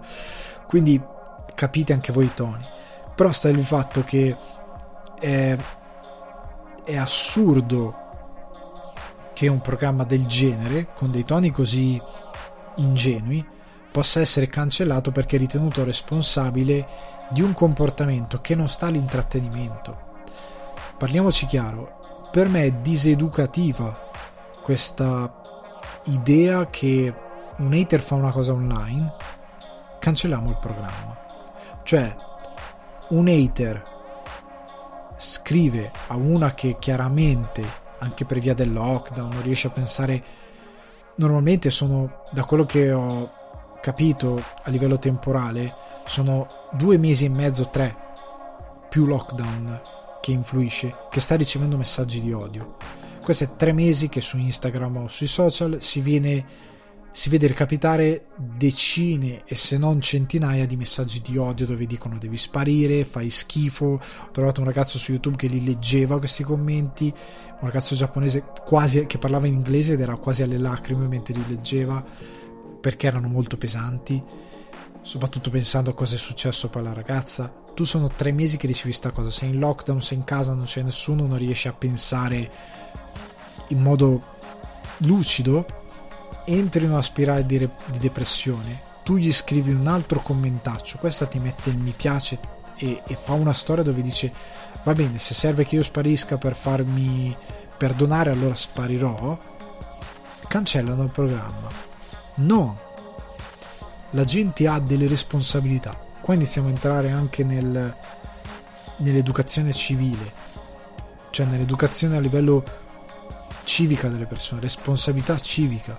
Cioè, al di là di... non voglio sentire robe del tipo, eh, bisognerebbe regola- regolamentare a livello di legge. Anche, ma bisogna prima di tutto resistere a determinate cose, perché se no ti arrendi ai barbari e alle barbarie. Ci sono dei comportamenti barbarici online. L'hater non può vincere, perché l'hater cosa impara da questa cosa? Che non ha conseguenze, che lui può portare al suicidio una persona e lui non ha conseguenze di niente io posso commentare con insulti e quant'altro una persona online perché ha un'idea diversa dalla mia e a me non succede niente. Al massimo chiudono il social network. O al massimo il, network, il social network si mette una legge che gli toglie. Prendete YouTube. YouTube, oddio, Google è incapace di gestire un progetto neanche per salvarsi la vita, non, rie- non ce la fa.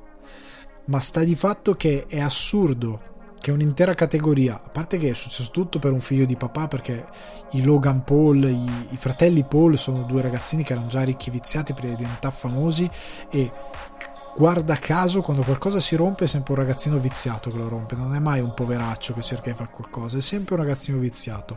O boh come mai questa cosa nel mondo. Comunque, qu- qu- questo filo d'Arianna che collega prendiamo gli Stati Uniti che ora è in mano un presidente che è un ragazzino viziato cresciuto nel benessere che sta distruggendo il suo paese perché non capisce niente. Ah chissà come mai. Che coincidenza. Comunque prendiamo YouTube.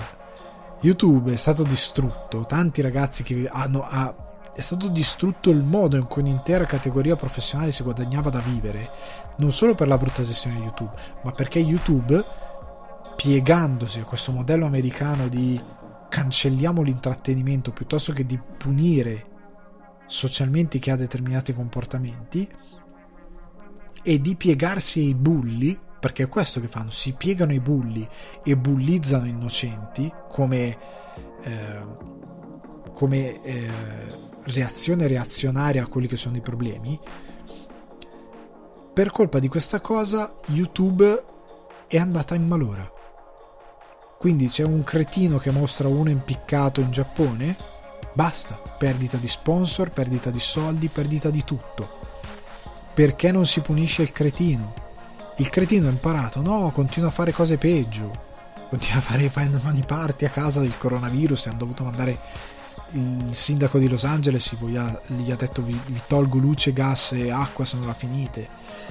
Rimangono impuniti perché lo possono fare, perché la responsabilità viene sempre fatta rimbalzare a qualcun altro. In questo caso non deve pagare Terrace House, devono pagare gli hater. E una cosa forte che può fare l'intrattenimento è dire no, io non smetto di fare fin d'azione perché poi c'è un pazzo che dice che è andato in un supermercato a sparare perché l'ha visto John Wick, per dire, ok? Io non smetto di fare Call of Duty perché uno poi dice eh no mi sono ispirato a Call of Duty. No ha ragione Wes Craven. Al massimo i film rendono lo psicopatico un po' più creativo ma quello è uno psicopatico a prescindere da quello che fa l'intrattenimento. Bisogna dare responsabilità alle persone. Cioè dovrebbe esserci una cosa che eh no eh, eh, sono stato ispirato da Call of Duty, perfetto, io non voglio sentire più niente da questo punto del processo in avanti, tu vai in galera. Perché tu mi stai prendendo in giro. E, ehm, io non sto dicendo che l'intrattenimento non ha mai responsabilità, perché un intrattenimento irresponsabile fatto male esiste. Però un intrattenimento come prendete il wrestling, non puoi dire io ho, ho dato un cazzotto a uno per strada perché ho visto non lo so, con l'ultimo combattimento di Undertaker. Non puoi dire quella roba lì. Non puoi. O perché ho visto The Rock nel film farlo. Non puoi perché è una finzione. Sappiamo tutti che è una finzione, sappiamo tutti che è un gioco. Se tu lo prendi sul serio, il problema è tuo. È la tua responsabilità in quanto individuo. Una società, come viene detto eh, come è principio appunto proprio in Giappone, è fatto di individui e gli individui, l'impegno personale, viene detto proprio in Metal Gear Solid questa cosa, l'impegno personale e collettivo a migliorare una società. Non è Facebook il problema, non è YouTube il problema, non è Instagram il problema, non è Terra House il problema, non è il film violento, Call of Duty, non è quello il problema. Il problema sono le persone e quello che le persone fanno c'è un hater che scrive determinate cose, la responsabilità deve essere sua. Domani devi scrivere in prima pagina che non si è suicidata per colpa degli autori di Terrace House, è suicidata perché l'utente XYZ le ha scritto quel commento lì. Ok?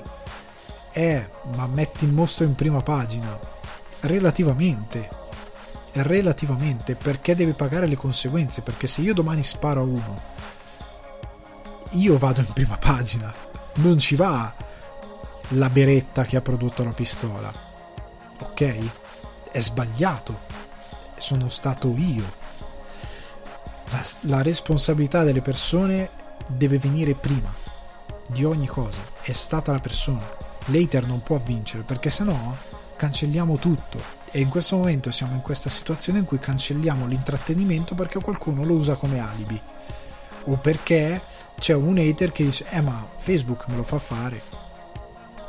Facebook mi permette, mi desensibilizza dall'idea di scrivere a eh, Elodie o Emma Marrone o chi per sia che è una puntini puntini e che fa quell'altra cosa perché ha scritto una cosa contro la mia squadra di calcio, che in verità non è squadra di calcio, ma che è una credenza politica, un complottismo del cavolo o una squadra di calcio vera e propria, ha scritto una cosa contro quella cosa che io, analfabeta funzionale, non ho neanche capito, allora rispondo con un insulto, tanto non ho nessuna conseguenza. Non ho nessuna conseguenza se faccio i raid e mi organizzo su Reddit, mando 1500 persone a mettere una recensione negativa a un gioco e inizio a perseguitare su Twitter l'attrice che fa un personaggio come è stato per The Last of Us scrivendole che deve morire, che so dove vanno a scuola i figli perché a me non piace una scelta che fa un personaggio.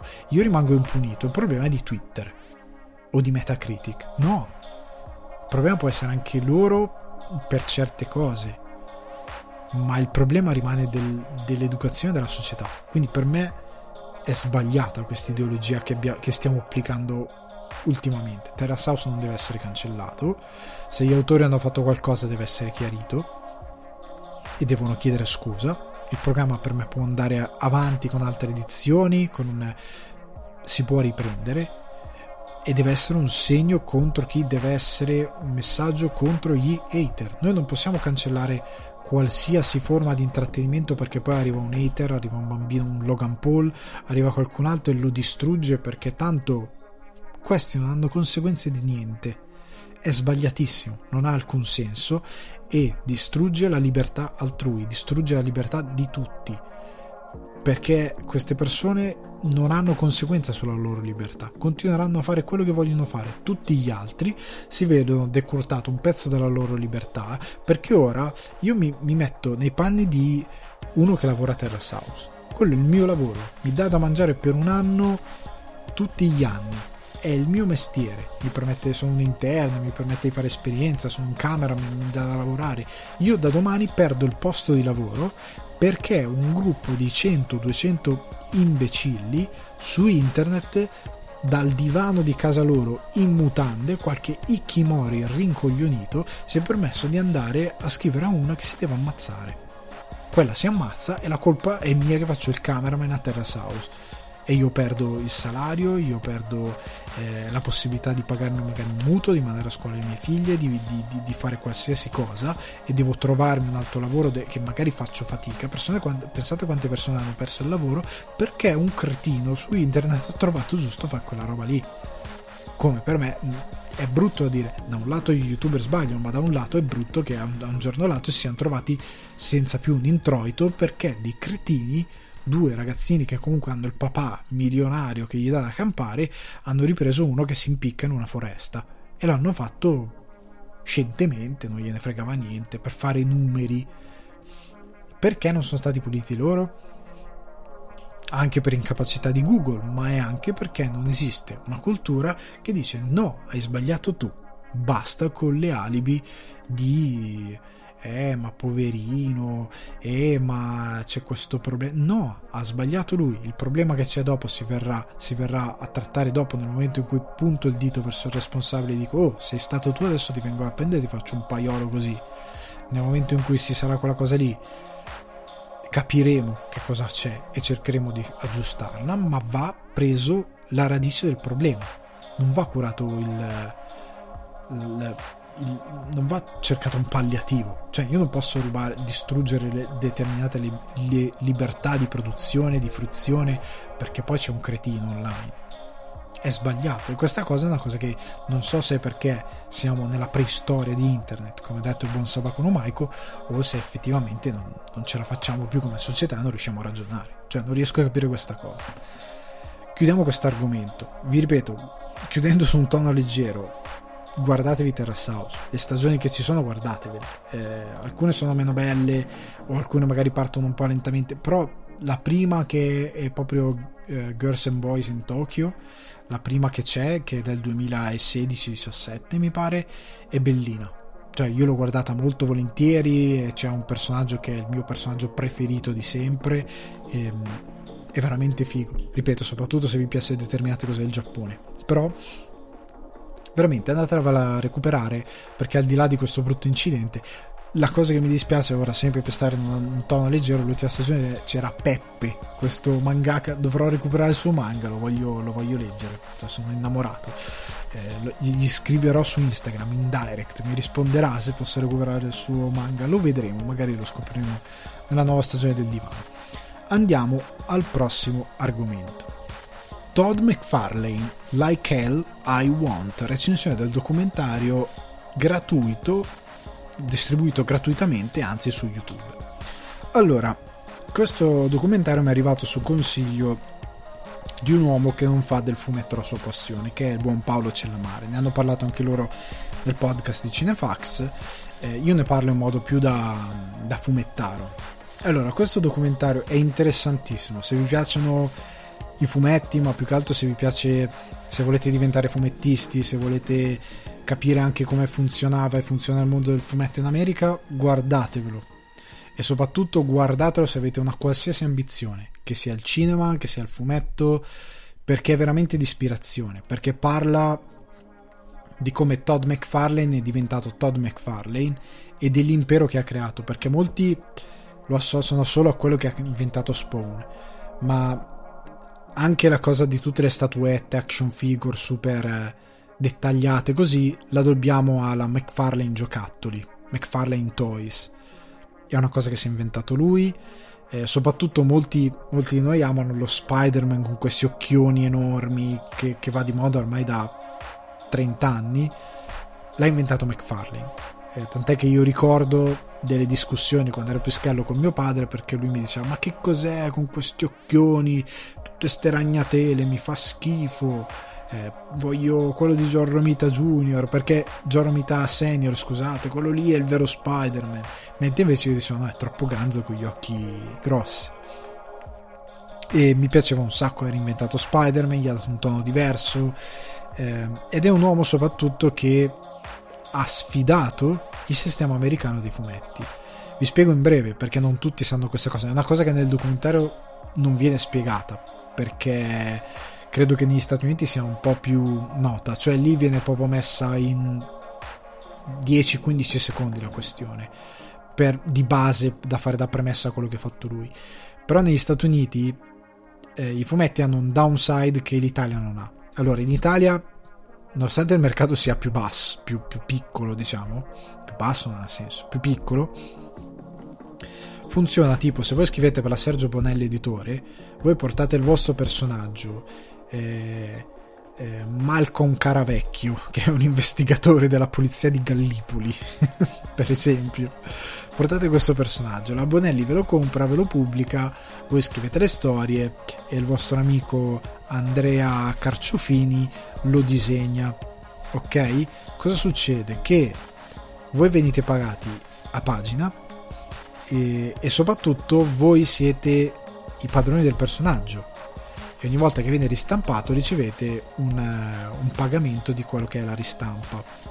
così funziona in Bonelli, ma in linea di massima così funziona nel fumetto non americano. Oddio, non so se magari in Francia e in altri posti funzioni anche così, però generalmente in Italia funziona più o meno così, a meno che il vostro datore di lavoro, chi vi pubblica il fumetto, non sia un infame, però generalmente il personaggio è il vostro, ok? In America no. In America quando Todd McFarlane ha iniziato a disegnare DC, e non stiamo parlando di 50 anni fa, eh, stiamo parlando di fine anni 80, primi 90, DC e Marvel che guidavano il mercato, eh, come fanno tuttora oggi, pagano a, tra virgolette, commissione. Quindi voi scrivete una storia, venite pagati per quella storia, il disegnatore viene pagato per aver fatto quelle tavole. Se c'è una ristampa, il disegnatore se lo piglia nell'ano, non riceve commissioni. Se un se un autore e un disegnatore portano in Marvel un personaggio nuovo, non so, inventano un nuovo cattivo di Spider-Man, come su qualche anno fa, Mister Negativo. Mister Negativo non è dell'autore, è della Marvel. Perché la logica della Marvel, come della DC, è questa che ehm, loro possiedono tutto e loro mettono in cima, nonostante ci siano dei, dei autori come eh, Dan Slott, Scott Snyder per la, per la DC, eh, come ci sia, eh, non lo so, ehm, Joe Quesada, questi autori che sono grandiosi e i cui nomi per gli appassionati di fumetto sono diventati ora importanti, come anche quelli del passato, perché comunque i nomi di disegnatori del passato sono celebrati, sì, sono personalità, però la Marvel tende a possedere tutto perché mette prima il personaggio, ok? Perché il personaggio non è... il personaggio è controllabile. Cioè Spider-Man non può arrivare a dire eh, zio Marvel, eh, io voglio più soldi quest'anno per continuare a lavorare con te. Che facciamo? No, non è così. Eh, un autore può fare così e può piantare il piede, come faceva McFarlane quando ha iniziato a disegnare Spider-Man. Ha iniziato a dire no, io lo voglio fare così, no, io lo voglio scrivere così, no, io voglio fare questo. Perché io sono quello che da oggi ti ha fatto ritornare Spider-Man in vetta alle classifiche di vendita, cosa che lui ha fatto. E questa cosa alla Marvel non piace, perché deve essere il personaggio a guidare ehm, a guidare il, il marchio. Come al cinema, se ci fate caso, tendono in linea generale a non usare grossi nomi dietro la macchina da presa perché deve essere il personaggio a portare la gente al cinema, non il regista, non lo sceneggiatore. Va bene l'attore perché il volto è come se fosse eh, perché nel cinema è, div- è diverso, quindi il volto ti serve ma è il personaggio, però l'attore diventa il personaggio. Cioè, Robert Downey Jr. diventa Iron Man. Tu sei Iron Man. Cioè, levati dalla testa, tu sei Iron Man. Per come è costruito ora, se Cumberbatch, Cumberbatch è Doctor Strange, stesse bonino perché lui ci serve. Ok? Tu sei il personaggio e quindi per ora sei questo. Il regista no. Se guardate i nomi dei registi, a parte qualche eccezione, infatti mi sono sorpreso che sia tornato Sam Raimi a fare un film eh, Marvel e non so cosa ne verrà fuori. Ho paura che verrà un po' come l'ultima operazione della Disney, molto edulcorate, come l'ultimo Barton disneyano che... Boh. Ma rimane il fatto che eh, tipo James Gunn è stato un errore, tanti quando si fa questo discorso dicono allora Gunn come lo spieghi? Gunn è stato una se andate a guardare la filmografia di Gunn capite che per la Marvel era un regista di nicchia per Marvel Disney.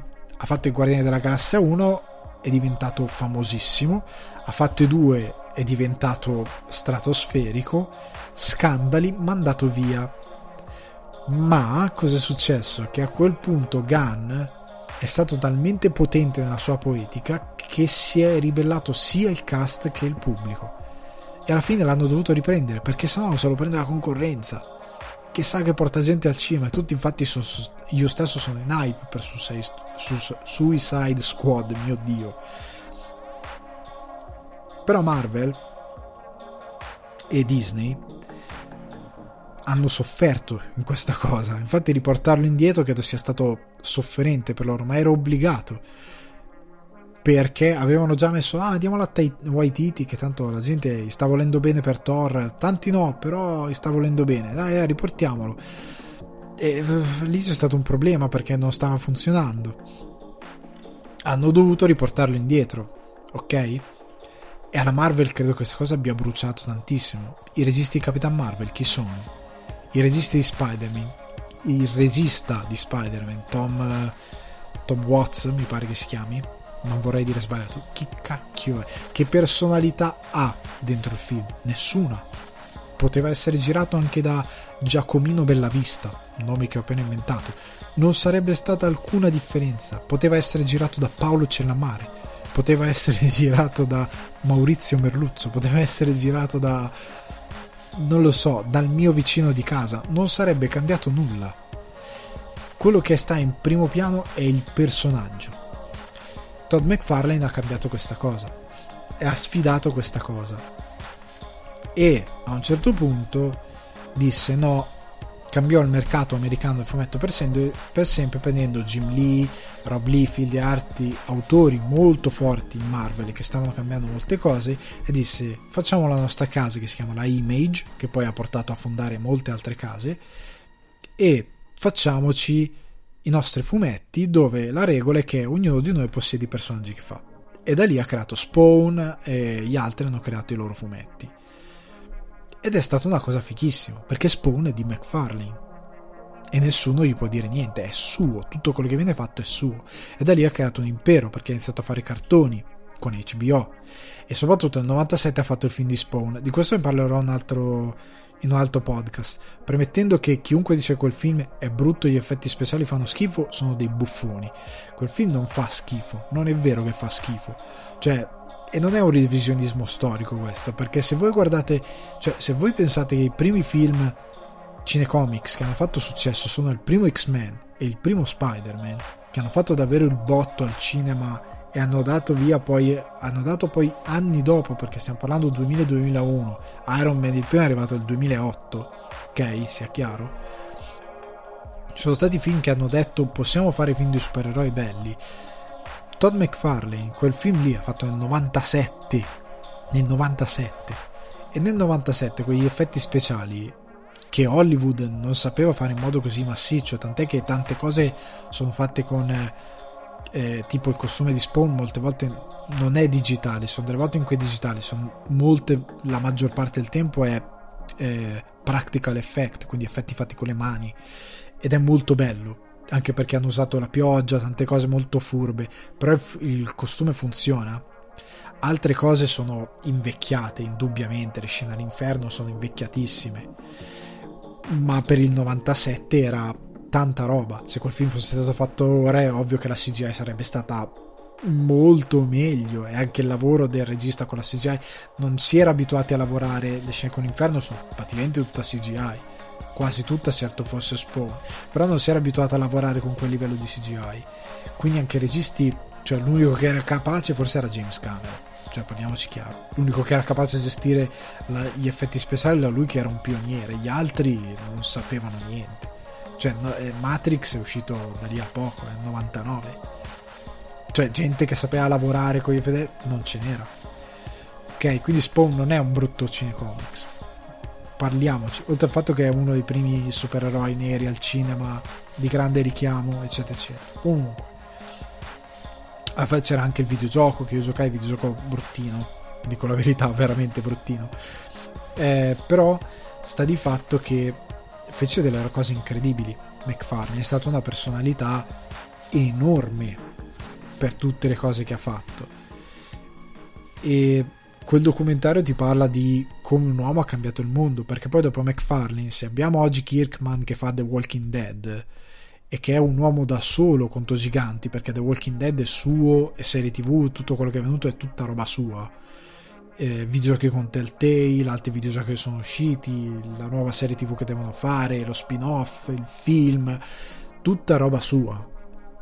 È un gigante, perché dall'altra parte hai Marvel Disney, dall'altra parte hai Warner Bros. DC Comics, hai la Sony, Cioè, sono agglomerati enormi. Questi sono uomini da soli che vengono dal nulla, come ehm, Miller World, eh, il suo universo con i vari eh, kick-ass e quant'altro. Eh, quell'uomo è da solo che combatte in un mondo.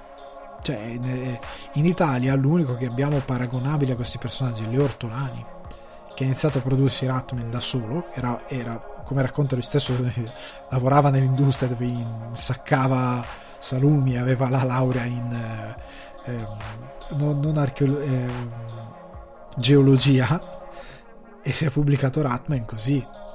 Ed è diventato un gigante, è arrivato uno dei fumetti indipendenti più grandi prodotti in Italia e più di successo prodotti in Italia probabilmente, che ha avuto incarnazioni eh, a livello di ehm, cartone non troppo ben fatto, però comunque è, è, è, stato veramente grosso, è tuttora veramente grosso, Ortolani è stato fatto una roba enorme, però noi abbiamo lui ad esempio, di grosso che comunque sì, è un uomo da solo, Ortolani, contro la eh, Sergio Bonelli editore.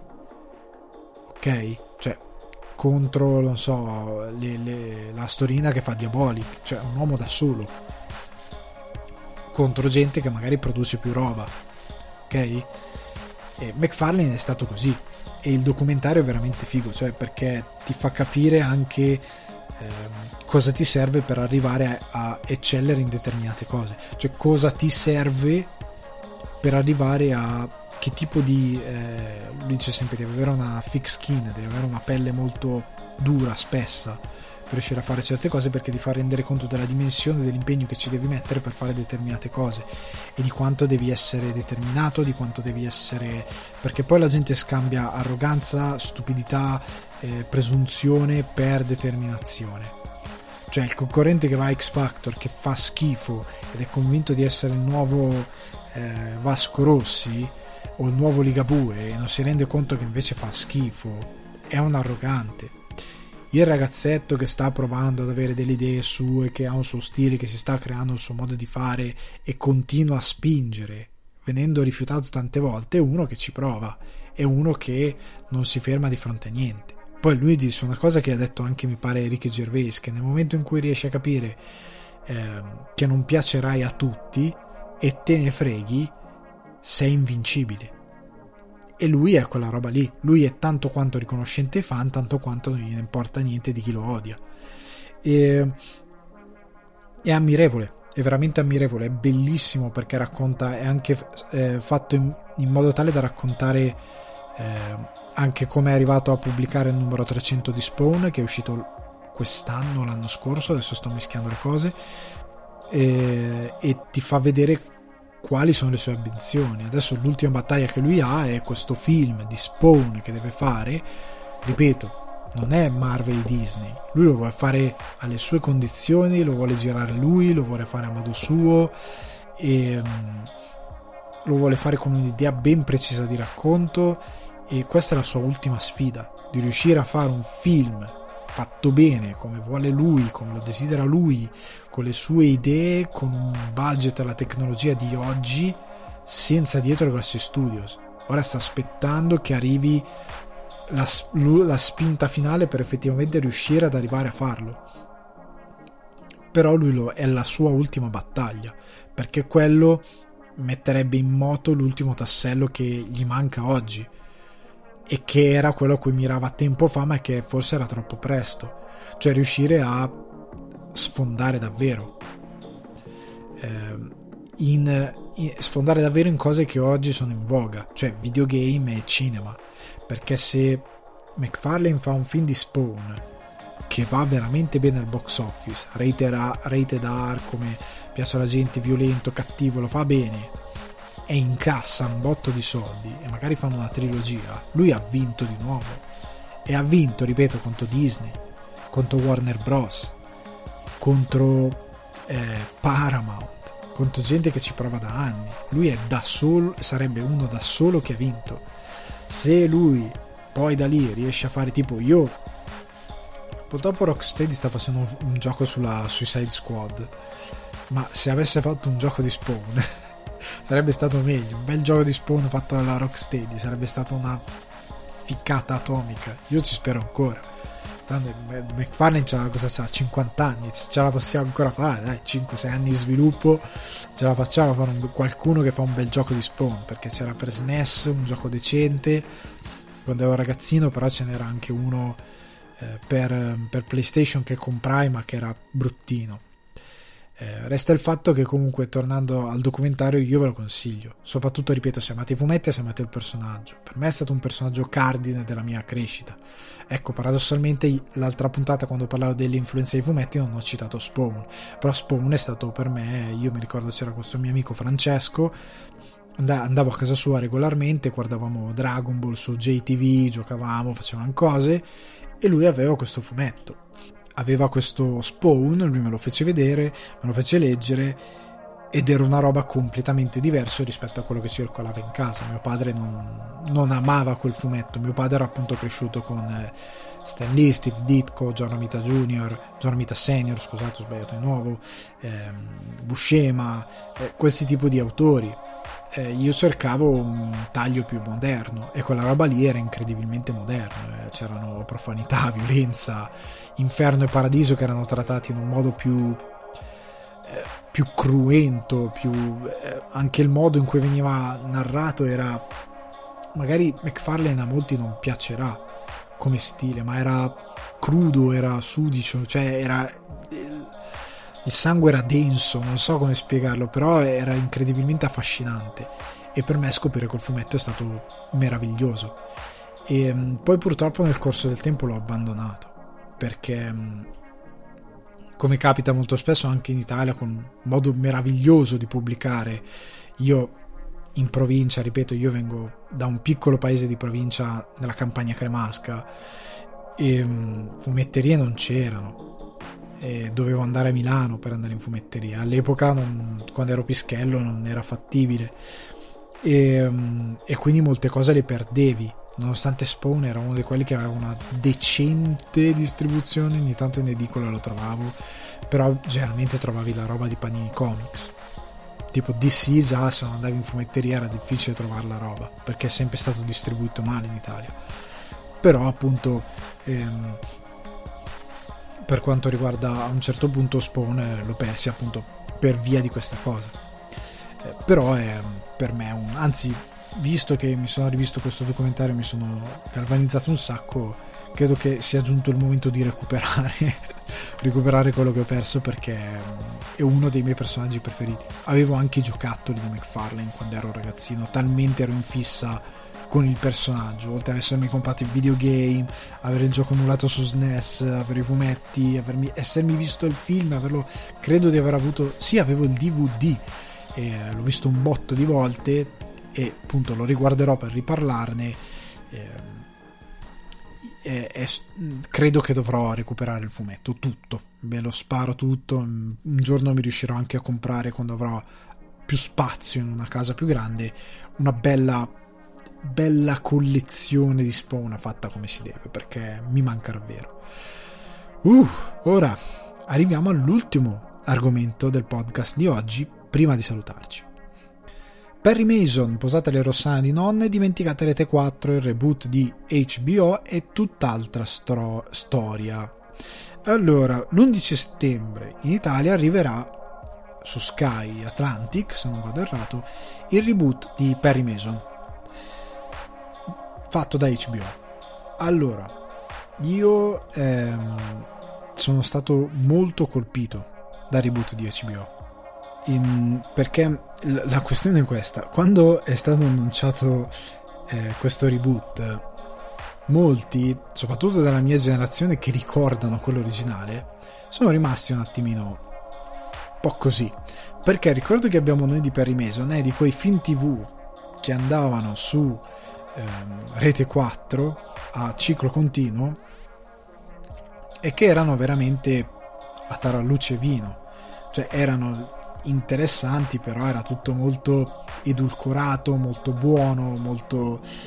Invece questo, questo mh, reboot di HBO fa quello che fa di solito HBO, cioè HBO non tira indietro davanti alla violenza, al sesso e quant'altro. Questo Perry Mason, personaggio originale che viene da dei romanzi, quindi non è, è un prodotto televisivo, è ambientato negli anni 30, nei primi anni 30 e Perry Mason è un investigatore privato eh, di poco conto, pet- interpretato da Matthew Rice, visto in... Um, un amico straordinario, il film con Tom Hanks, ne avevo parlato nella puntata di, degli Oscar, il titolo originale è Beautiful Day in the Neighborhood, e che praticamente è tornato dalla guerra in, in Europa, è traumatizzato per X cose che ha fatto e che sono successe e um, ha un divorzio alle spalle, ha un figlio che non vedo mai e che lavora per questo avvocato interpretato da John Lightgo, eh, Lightgo eh, che è un attore meraviglioso ehm, e anche qui è stupendo e che praticamente deve lavorare a questo caso di eh, questo piccolo, questo ragazzino Charlie Dodd, ragazzino in verità un, un infante di pochi mesi, questo bambino di pochi mesi, Charlie Dodson, che viene eh, rapito e quando viene restituito eh, ai genitori previo riscatto, viene restituito cadavere con gli occhi cuciti, un crimine orrendo, terribile. E lui deve indagare su questa cosa perché ovviamente la madre, Emily Dodson, finisce sulla forca e viene accusata lei, il marito se ne, se ne va via quasi bello pulito. E, um, è un reboot che racconta le origini, perché come ho detto lui parte che è un investigatore privato, diventa dopo Perry Mason l'avvocato e ha due tempi questa serie tv. Ha la parte di introduzione di Perry Mason, che però è, cammina di pari passo col caso, l'investigazione sul caso e l'evoluzione del caso, e una seconda parte in cui si crea il Perry Mason che poi vedremo in futuro e che è stato già confermato per la seconda stagione. Amo il fatto che in questa serie non si mente all'intelligenza dello spettatore, nel senso che come per Boardwalk Empire, che era sempre HBO, c'è il sesso, c'è la droga, c'è la violenza, una testa che esplode si vede, si vedono cadaveri nudi, violacei dentro le celle frigorifere, eh, si vedono i bordelli cinesi con il libro delle posizioni e delle cose che fanno come la pioggia dorata, eh, si vede tutto. E non è interessante per, per, perché c'è un voyeurismo, perché si vede tutto, ma perché quando si rappresentano anche storicamente, gli anni 30, gli anni 20, si pensa, sia, si pensa sempre che siano dei, un periodo storico dove sesso, droga, violenza non esistano, quando in verità, cavolo, sono stati gli anni più violenti della storia, cioè, che, cioè della storia recente, della storia moderna.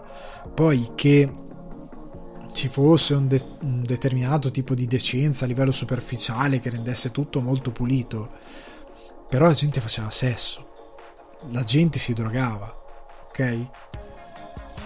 E la gente si menava, si sparavano, c'era il proib- proibizionismo all'epoca, quindi c'era anche eh, l'alcol illegale. E quindi non è eh, manicheo, non è bugiardo verso lo spettatore lo show di HBO, e quindi mostra tutte queste cose e quindi dà una, rappresenta- una rappresentazione di quel tempo molto cruda e anche lo stesso Mason eh, è tormentato, è crudo, è traumatizzato, eh, soffre di sindrome post-traumatica, è, un, è una sorta di duro pur non essendo, cioè non è un uomo di due metri muscoloso, ecco, cosa che si è fatta per molto tempo. Se il protagonista è un duro, è un uomo di due metri muscoloso, è un po' più alla ultimo Boy Scout, meno, con meno battutacce da anni 90, eh, però è quel tipo di investigatore, maciato, livido, eh, disilluso dalla vita, con molti problemi. Eh, però è molto umano. Cioè, la cosa che mi piace di questo Perry Mason è che tutti i protagonisti, Perry Mason, l'avvocato per il quale lavora, ehm, quella che anche nella serie originale della Street la sua eh, socia ehm, Paul Drake interpretato da eh, Chris Chalk anche lui molto bravo che diventa che lavora con lui. Ehm, sono tutti personaggi sono tutti dei perdenti. Cioè Paul Drake è di colore è nero e è un poliziotto quando Mary, Perry Mason lo incontra. E subisce comunque eh, la corruzione del Dipartimento di Polizia di Los Angeles, che storicamente è ambientato a Los Angeles, il telefilm si sa, Polizia di Los Angeles, lo dicono anche eh, negli speciali, la Polizia di Los Angeles è corrotta, lavora male, fa schifo, cioè questa cosa è risaputa quando parla negli Stati Uniti e va bene così, però comunque si sa questa cosa.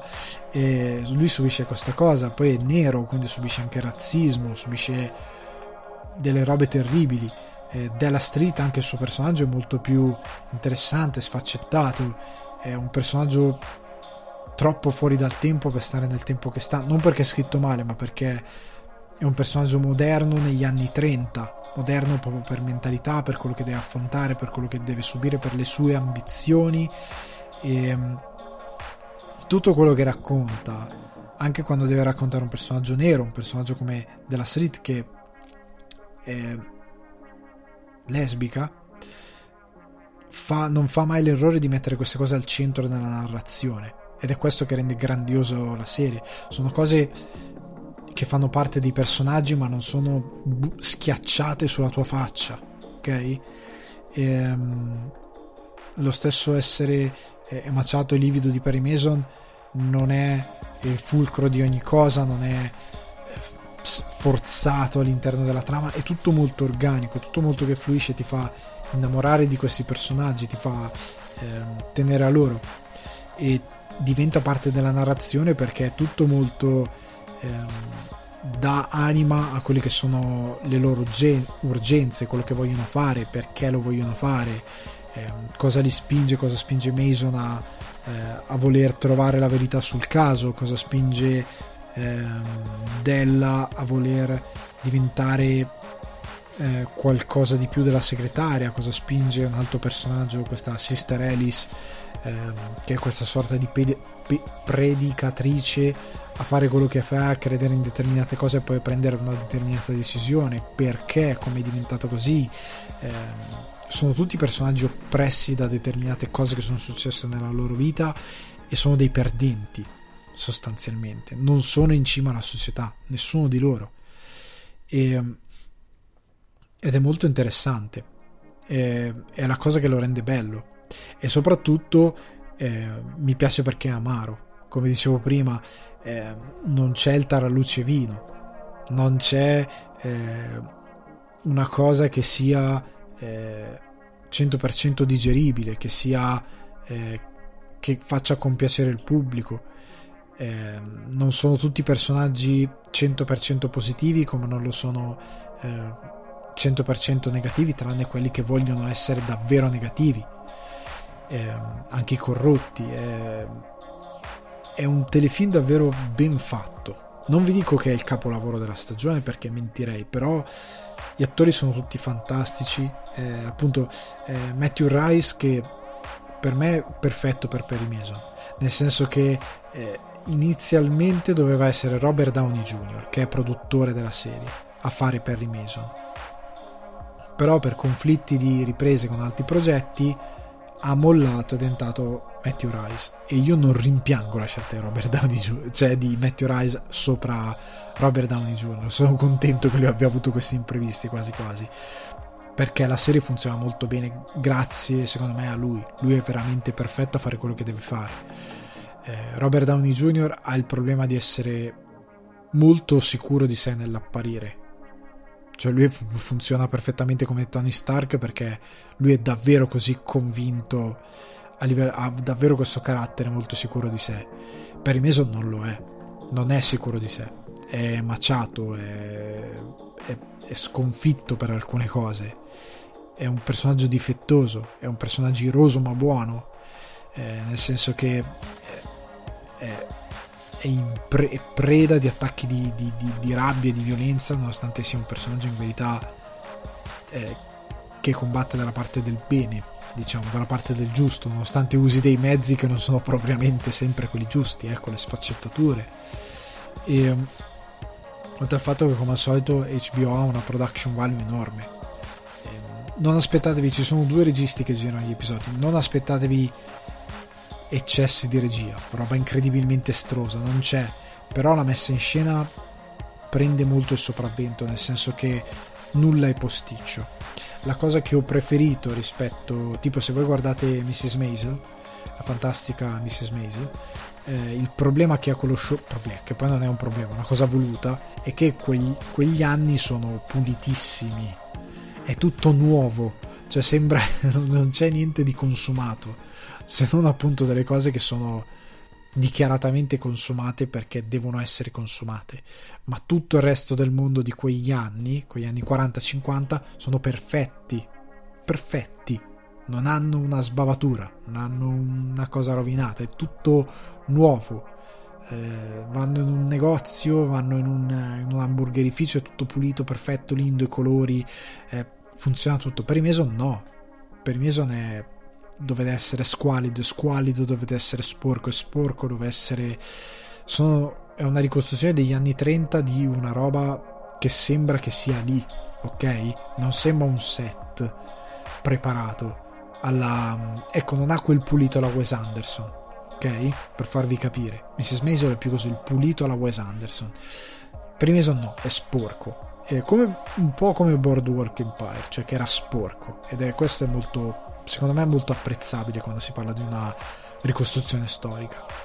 Quindi sostanzialmente per concludere è una ehm, è una cosa è una delle serie che vi consiglio di guardare. Quando l'11 settembre arriverà su Sky tenetela d'occhio perché è molto interessante, molto ben fatta, è molto ben recitata e è scritta anche molto bene e io ve la consiglio perché appunto il cast è stupendo e la storia è una bella storia e appunto perché ha questi due tempi eh, nel raccontarla. Ed è molto interessante. Ha un Perry Mason pre-avvocato e dopo avvocato verso diventare eh, verso il suo percorso verso quello che sarà poi Perry Mason della seconda stagione in avanti. Quindi è molto bella come storia di origine che non strizza troppo l'occhio a quello che è il mito che tutti magari conoscono cioè la, il riferimento arriva poi ed è molto ehm, subdolo, diciamo così, non è proprio sbattuto in faccia con arroganza e quindi l'ho apprezzato molto. È veramente un bello sforzo da parte del, dei produttori della serie. Quindi ve lo consiglio assolutamente. Secondo me, se vi piace anche questo tipo di eh, mystery investigativo, eccetera, eccetera, è molto bello. Io ve lo consiglio davvero a questo punto siamo arrivati ai saluti. Eh, questo podcast è durato oltre due ore perché ho preso un'ora con l'argomento iniziale che spero sia stato esaustivo. Eh, però sono contento di essere arrivato a questo finale di, stagio- di stagione così, con degli argomenti eh, un po' diversi rispetto al solito, con delle cose un po' diverse rispetto al solito. Per quanto riguarda ehm, le prossime eh, uscite per quanto riguarda delle prossime uscite del podcast aspettatevi notizie nei prossimi, ehm, nei prossimi giorni. Nel senso che come dicevo nell'introduzione eh, farò qualcosa eh, che magari è un argomento che non interesserà a tutti ma che ci tenevo a discutere eh, sia sul divano di Ale che magari in un'altra forma eh, diversa. Ora sta tutto a vedere come mi muovo a livello produttivo in, questi, in questa settimana che mi rimane di lavoro a casa poi mi sposterò, continuerò comunque a lavorare ad altre cose, però sarà un tipo di lavoro diverso, non avrò tutti i mezzi per fare tutto. Ehm, comunque sono molto contento di come sta andando, sono molto contento di come è andata questa prima stagione del podcast, di alcune cose che sono migliorate, alcune cose che continuano a fare schifo allo stesso modo e alcune cose che cambieranno in futuro. Ehm, sono davvero molto contento. Ripeto, continuate a eh, scrivermi, farmi domande a Alessandro Ugualdi, tutto in minuscolo, su Instagram. Eh, seguitemi, eh, seguite eh, la monografia che ho fatto su David Lynch sul canale Alessandro Di Uguardi su YouTube. È lunga, però può tenervi compagnia. Ehm, seguitemi eh, su Cinefax, continuate a seguire Cinefax e um, ci sentiamo il prima possibile, io vi auguro buone vacanze e um, un saluto, ciao.